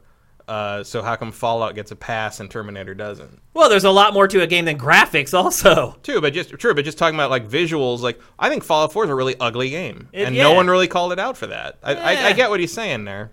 I don't know. I think people called it out for it. Nobody said that Fallout was a gorgeous game. That's for sure. No, but like they didn't really call it out. It's like, oh, it looks fine. I don't think Fallout. I think Fallout 4 looks really bad. It's pretty ugly. Yeah. I mean, Terminator is also very ugly. I haven't played it, but I've seen the, the, the videos of it. Like, But he is Ugh. saying like 15 lads in a shack versus a billion dollars. He's saying like you should. yeah, I don't think that matters. Like, who? How, It doesn't matter. It shouldn't matter at all. That does not matter at all. That was what was uh, so I went to in 1995. I went to the midnight launch of Windows 95 with my friend who wanted to go to CompUSA because I wasn't a Windows guy, but he Yeah. was, and so we went to this midnight launch for this thing. for Windows. and I remember for Windows 95, at a, a midnight launch of an OS. It, the 90s were a time, folks. Yeah. Uh, and so we're in line for him to buy his copy, and they've got like kiosks set up for Windows 95 only software, and people are trying to hawk it to you as you're in line to buy this thing. And this guy is trying to demo this game called Battle Beasts, which is a fighting game with like, anim- like hand animated battle beast, robo cyborg beast guys. and he has me play because it's literally set up so like you can just sort of lean out of the queue and like play the the thing, and it's just terrible It's keyboard controls. It barely functions. It's like you know, like a slightly more advanced Tongue of the Fatman kind of thing. And I like back off, and I'm just, he's like, "Oh, what do you think?" And I'm just like, I mean, it's fine, but I think I prefer Virtual Fighter at this. Yeah. know, I'm, I'm, I'm a fighting game person. It's like my, you know, I, I play real fighting games all the time. This is not a. Yeah, that's what I'm thinking. I didn't say that, but I was like, you know, this is not on par with the stuff I play in the arcade or at home. And he's like, "Do you program? Do you do stuff like?" I'm like, "No, not really." And he's like, "Well, then I don't think you really understand like how much work it takes." it doesn't Da, da, da." matter. And all the guys around me just go, "Oh, shut!" Like I didn't say anything. The people around me were like, "Oh, who cares?" Like, what doesn't matter. He's like, he's like, it's like if the game's not good, the game's not good. Like, Period. like he got shouted down by like everybody in earshot. Yeah. Like, it was, but That's the way it is. but like yeah, it doesn't matter if like two guys did it in a basement or a million people did it. You know, what matters is the end result. And then sometimes that's unfair and it sucks, but that's how it goes. Yep. Uh, Uh, Texture Glitch, thank you for subscribing via Twitch Prime. Score Fear, honestly not a fan of the actor starring in Jedi Fallen Order. I think Matt and I agree with you on that. How much will that affect my enjoyment of the game? What if you didn't like Norman Reedus? Would that affect your enjoyment of Death Stranding? The last question, I think it might. Yeah, because I think Norman Reedus is pretty much just Norman Reedus in that game. He's also just he's there all the time. he's in every frame like Yeah. the full frame. Like this most of the time you see Cal from behind. yeah. But I would agree I don't really like his look. I don't know why. Now it's something about I I don't mind. I mean, it's not, I'm not saying the actor's ugly or anything. I'm Yeah, just, yeah. I just don't think they translated him to a digital character model very well. There's something weird about the lower part of the face of the Cal model. Yeah. um, which is not like that on the real human being. So I don't know what's going on there. The other thing about Cal is because I grew up in Northern California, when I hear the the name Cal, I think of Cal Worthington and his dog Spot. And if you probably don't know what that is because you didn't grow up here, uh, go look up on YouTube Cal Worthington and his dog Spot and understand why. The entire time I was playing that game, in my head there was a loop of "Go see Cal, go see Cal, go see Cal."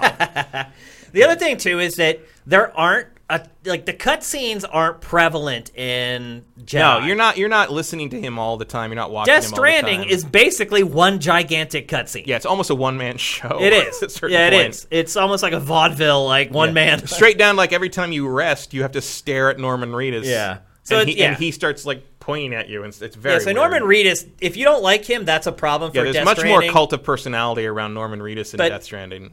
Fallen Order, not so much. Not really. Yeah. Uh, we'll answer. What time is it? We'll answer like one more. Uh, we always answer ETH demons. So let's see if we can find somebody else. Uh, Kelvis, are there sailors in Shenmue Three? Not so far, but I have spent a lot of time asking people where to find thugs. Really, Uh, I will warn you. Like I know because it's like a week before we talk about this. Like if you don't already love Shenmue, like and all its weird, Nobody asked about it. I'm archaic shit, surprised. like don't touch this. The- Shenmue three is Shenmue three in like you. I, I said before. Like imagine it's like a remaster of a Shenmue game that came out in 2004. I was way more right than I thought I Oh, yeah. was. Like down to the weird awkward pauses in the dialogue that don't need to be there because it's 20 frickin' 19. Um, it's it's rough. Early so far. impressions from Matt are not good. Just I mean, it's exactly what they said it was going to be. It's Shenmue 3 in every way, shape, and form, but it's 2019, and that doesn't really cut it anymore. Uh, last one, Lynn Jeff ninety nine. Were you disappointed in the lack of limbs flying off on lightsabers landing in Jedi Fallen Order? No. No, didn't Uh, miss it. First off, you can cut a lot of stuff apart. Yeah. Like, and later in the game, you'll see that there are certain enemies where you do cut limbs off. Like humanoid enemies, you cut limbs off. Uh, bigger monsters, you cut in half. You cut and cut limbs off. You cut droids apart. You just don't cut the stormtroopers apart, pretty much, because that would get you an M rating, and It's not worth Star it. Wars will never have an M rated game. I didn't miss it at all. Being No. able to cut the enemies, the monsters in half, that's plenty good enough Yeah, for that's me. fine. And if you really want that, I get the PC version, and it'll There'll get modded mod. in any soon soon enough. It's not an issue. Yep. Okay, it's time for a giveaway. We are about to give away 12 months worth of Xbox Game Pass Ultimate. A year, a full year of games that you, you'll never be able to play all of. And we're going to give this away with a quiz. The first person to get the answer into chat is going to get the reward. Now, if you don't have an Xbox, don't please don't compete. Like let the people win it who can actually does make use does of it Does it. work on PC? It might. I don't know. It should. It Yeah, should be actually. universal. Yes, if you have a gaming PC or an Xbox, Yeah. Jump in. But if you just own a PlayStation or a But if you only have a Switch- Switch, get out. yeah, let somebody win this that can make use of it. Unless it also ends up accounting for Switch. Yeah, you guys are all good people, but sometimes people stray into our stream who aren't. So just putting it out there before we uh, we put out the quiz question. And the quiz question is: get your fingers on the keyboard and get ready to type. First one to put it in the chat wins. Why is the Xbox called the Xbox? Go.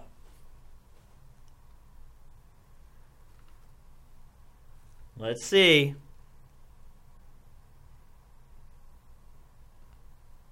Cody S. Carter got it. Yep. DirectX. That's exactly Direct right. Xbox. A bunch of people got it right, but yeah. But Cody's Cody S. Carter got it right first. Cody, you just won 12 months of Xbox Game Pass. That's pretty freaking awesome. I think that's the best thing. Scorpier said X86. uh, I think it's the best thing we've ever given away on Game Face as far as a freebie. So you got it, Cody. Uh, all you have to do is DM us on Twitch. Uh, just make sure you send us a DM, and then when I get home and I'm going through getting this episode going for the archive, uh, I'll send you the code. Also, I should add that this code was given to us by Brad Bernian from Sifted. Uh, he is the one who donated the code for this. He already had like he said like 36 months stacked or something, and he couldn't use it. So he gave us the code. If you see him on the stream or if you see him on the site, make sure you thank him. Again, Brad Bernian. Uh, one more thing before we go. So we've been talking about how Loot Crate went out of business, and that we we're going to have to change the Patreon tier because they don't exist anymore. In the midst of that, literally in the last 10 days, they have sent me four loot crates. I don't I'm not even Gotta empty that exaggerating. warehouse. Like I don't know like if they're actually not going out of business Someone bought them. or if they're offloading all the stuff that they didn't send out. But anyway, I now have a stack of loot boxes to give you guys. I'm not exaggerating. That's like this high. Literally a stack like this high at home right now to give away. And so what I've decided that we're going to do is I want to give you guys enough time to win these as possible. So if we did it this month, people who had only pledged back on November 1st would only be eligible. But I want to make sure as many of you guys are going to be as eligible for this as possible. So we are going to hold all of the loot boxes until December. Literally, I think there's 10. So if you guys are interested and you want to win a loot box, bump up your pledge if you're not there already. Your chances of winning one are going to be astronomical compared to how it usually is. So in December, we're going to give away 10 loot boxes, and it's perfect. It'll be like a Christmas gift that we can send the winners, and we're going to send out 10 of them. So get ready for December. If you want to win, if you've never been at that tier, it's it's 20 bucks a month or more. If you've never been at that tier, December is the perfect month to do it because you're going to have a great chance at winning a Loot Crate uh, gaming box. So, whew, with that, what an episode of Game Face 191. Uh, we're creeping up on 200 here. The idea is that for 200, that will be kind of when we relaunch the show. And so we're hoping everything lines up. Game Face 200, Brent's work on the site, and the relaunch of Game Face. We're hoping all converge on one day. Probably looking like early, like beginning of February there. Like first week of February, probably. Um, I'm hoping Brent can get a lot of this stuff done before then on the site because I really want to roll that stuff out, but it's looking like it's going to take till around then. So we're going to have a Probably the same week we're shooting my short film. It might So, be. February is going to be a big month. It is. I mean, there's a ton of games too. So, so anyway, that, those are all the updates. Uh, hope you guys are enjoying Q4. So many great games to play right now. I'm not playing Death Stranding. Any other month, I would have kept playing Death Stranding. There's just too much to play. I mean, I wasn't planning on playing any more Death Stranding, but I gotta say, after two hours of Shenmue 3, I might be going back back and forth a little bit just for a break. I, I hate to say it, but I told you. I told everybody. I uh, all the people freaking out. I'm like, be careful what you ask I mean, for. I didn't really disagree. I just I'm like, yeah, they're gonna make Shenmue 3. Yeah. That's what Shenmue 3 is. But you remember like all the crazy like viral videos of Oh, no, people like yeah. Losing their minds. Like, I Well, I mean, it was is crazy. Like, even loading it up was like, I can't believe this exists. And I've continued to say that for two hours of playing it in an increasingly negative way. Yeah, yeah. but, um, I mean, it's like nothing else. Yep. It is. It's a good example of why that's not necessarily not for better necessarily. All right. So anyway, that's Game Face 191 here on Sifted Games at Sifted.net. Those people listening on iTunes, not iTunes, Apple Podcasts, Google Play, hook a brother up. Head to our Patreon, patreon.com slash sifted. Kick us a dollar a month. Kick us a thousand dollars a month. Whatever you think it's worth. If you're getting our shows for free, we'd really appreciate it. Twitch Prime, Reminder to everybody to do that. A lot of people aren't on the stream who watch the show archived on YouTube or on Sifted or on Patreon. Uh, just a friendly reminder you can do that once a month and you have to redo it every month. But otherwise, I am loving it. This is like I'm in the heyday right now. I'm not sleeping much, but it's okay because I'm playing great video games. Was okay because nothing good comes out this week. Yeah, That's true. Maybe I'll catch up this week. But anyway, thanks for everybody on the stream for watching. Thanks for everybody who subscribed via Twitch Prime. You guys are all awesome. Oh, Nexus 6 baddie just gifting subs left and right. Oh wow, Nexus 6 Baddie is gifting 10 tier 1 subs to the community. Wow. Dude, that's awesome. Holy crap, man. Thanks Nexus 6 Baddie. Way to close out the show. I also want to thank Justin Horman before we leave, again for the presents last week. Amazing that he got me the Series 2 Elite Controller. He got Matt an awesome book. You guys are awesome. Love the community so much. We'll see you next Tuesday. Game Face is up and out.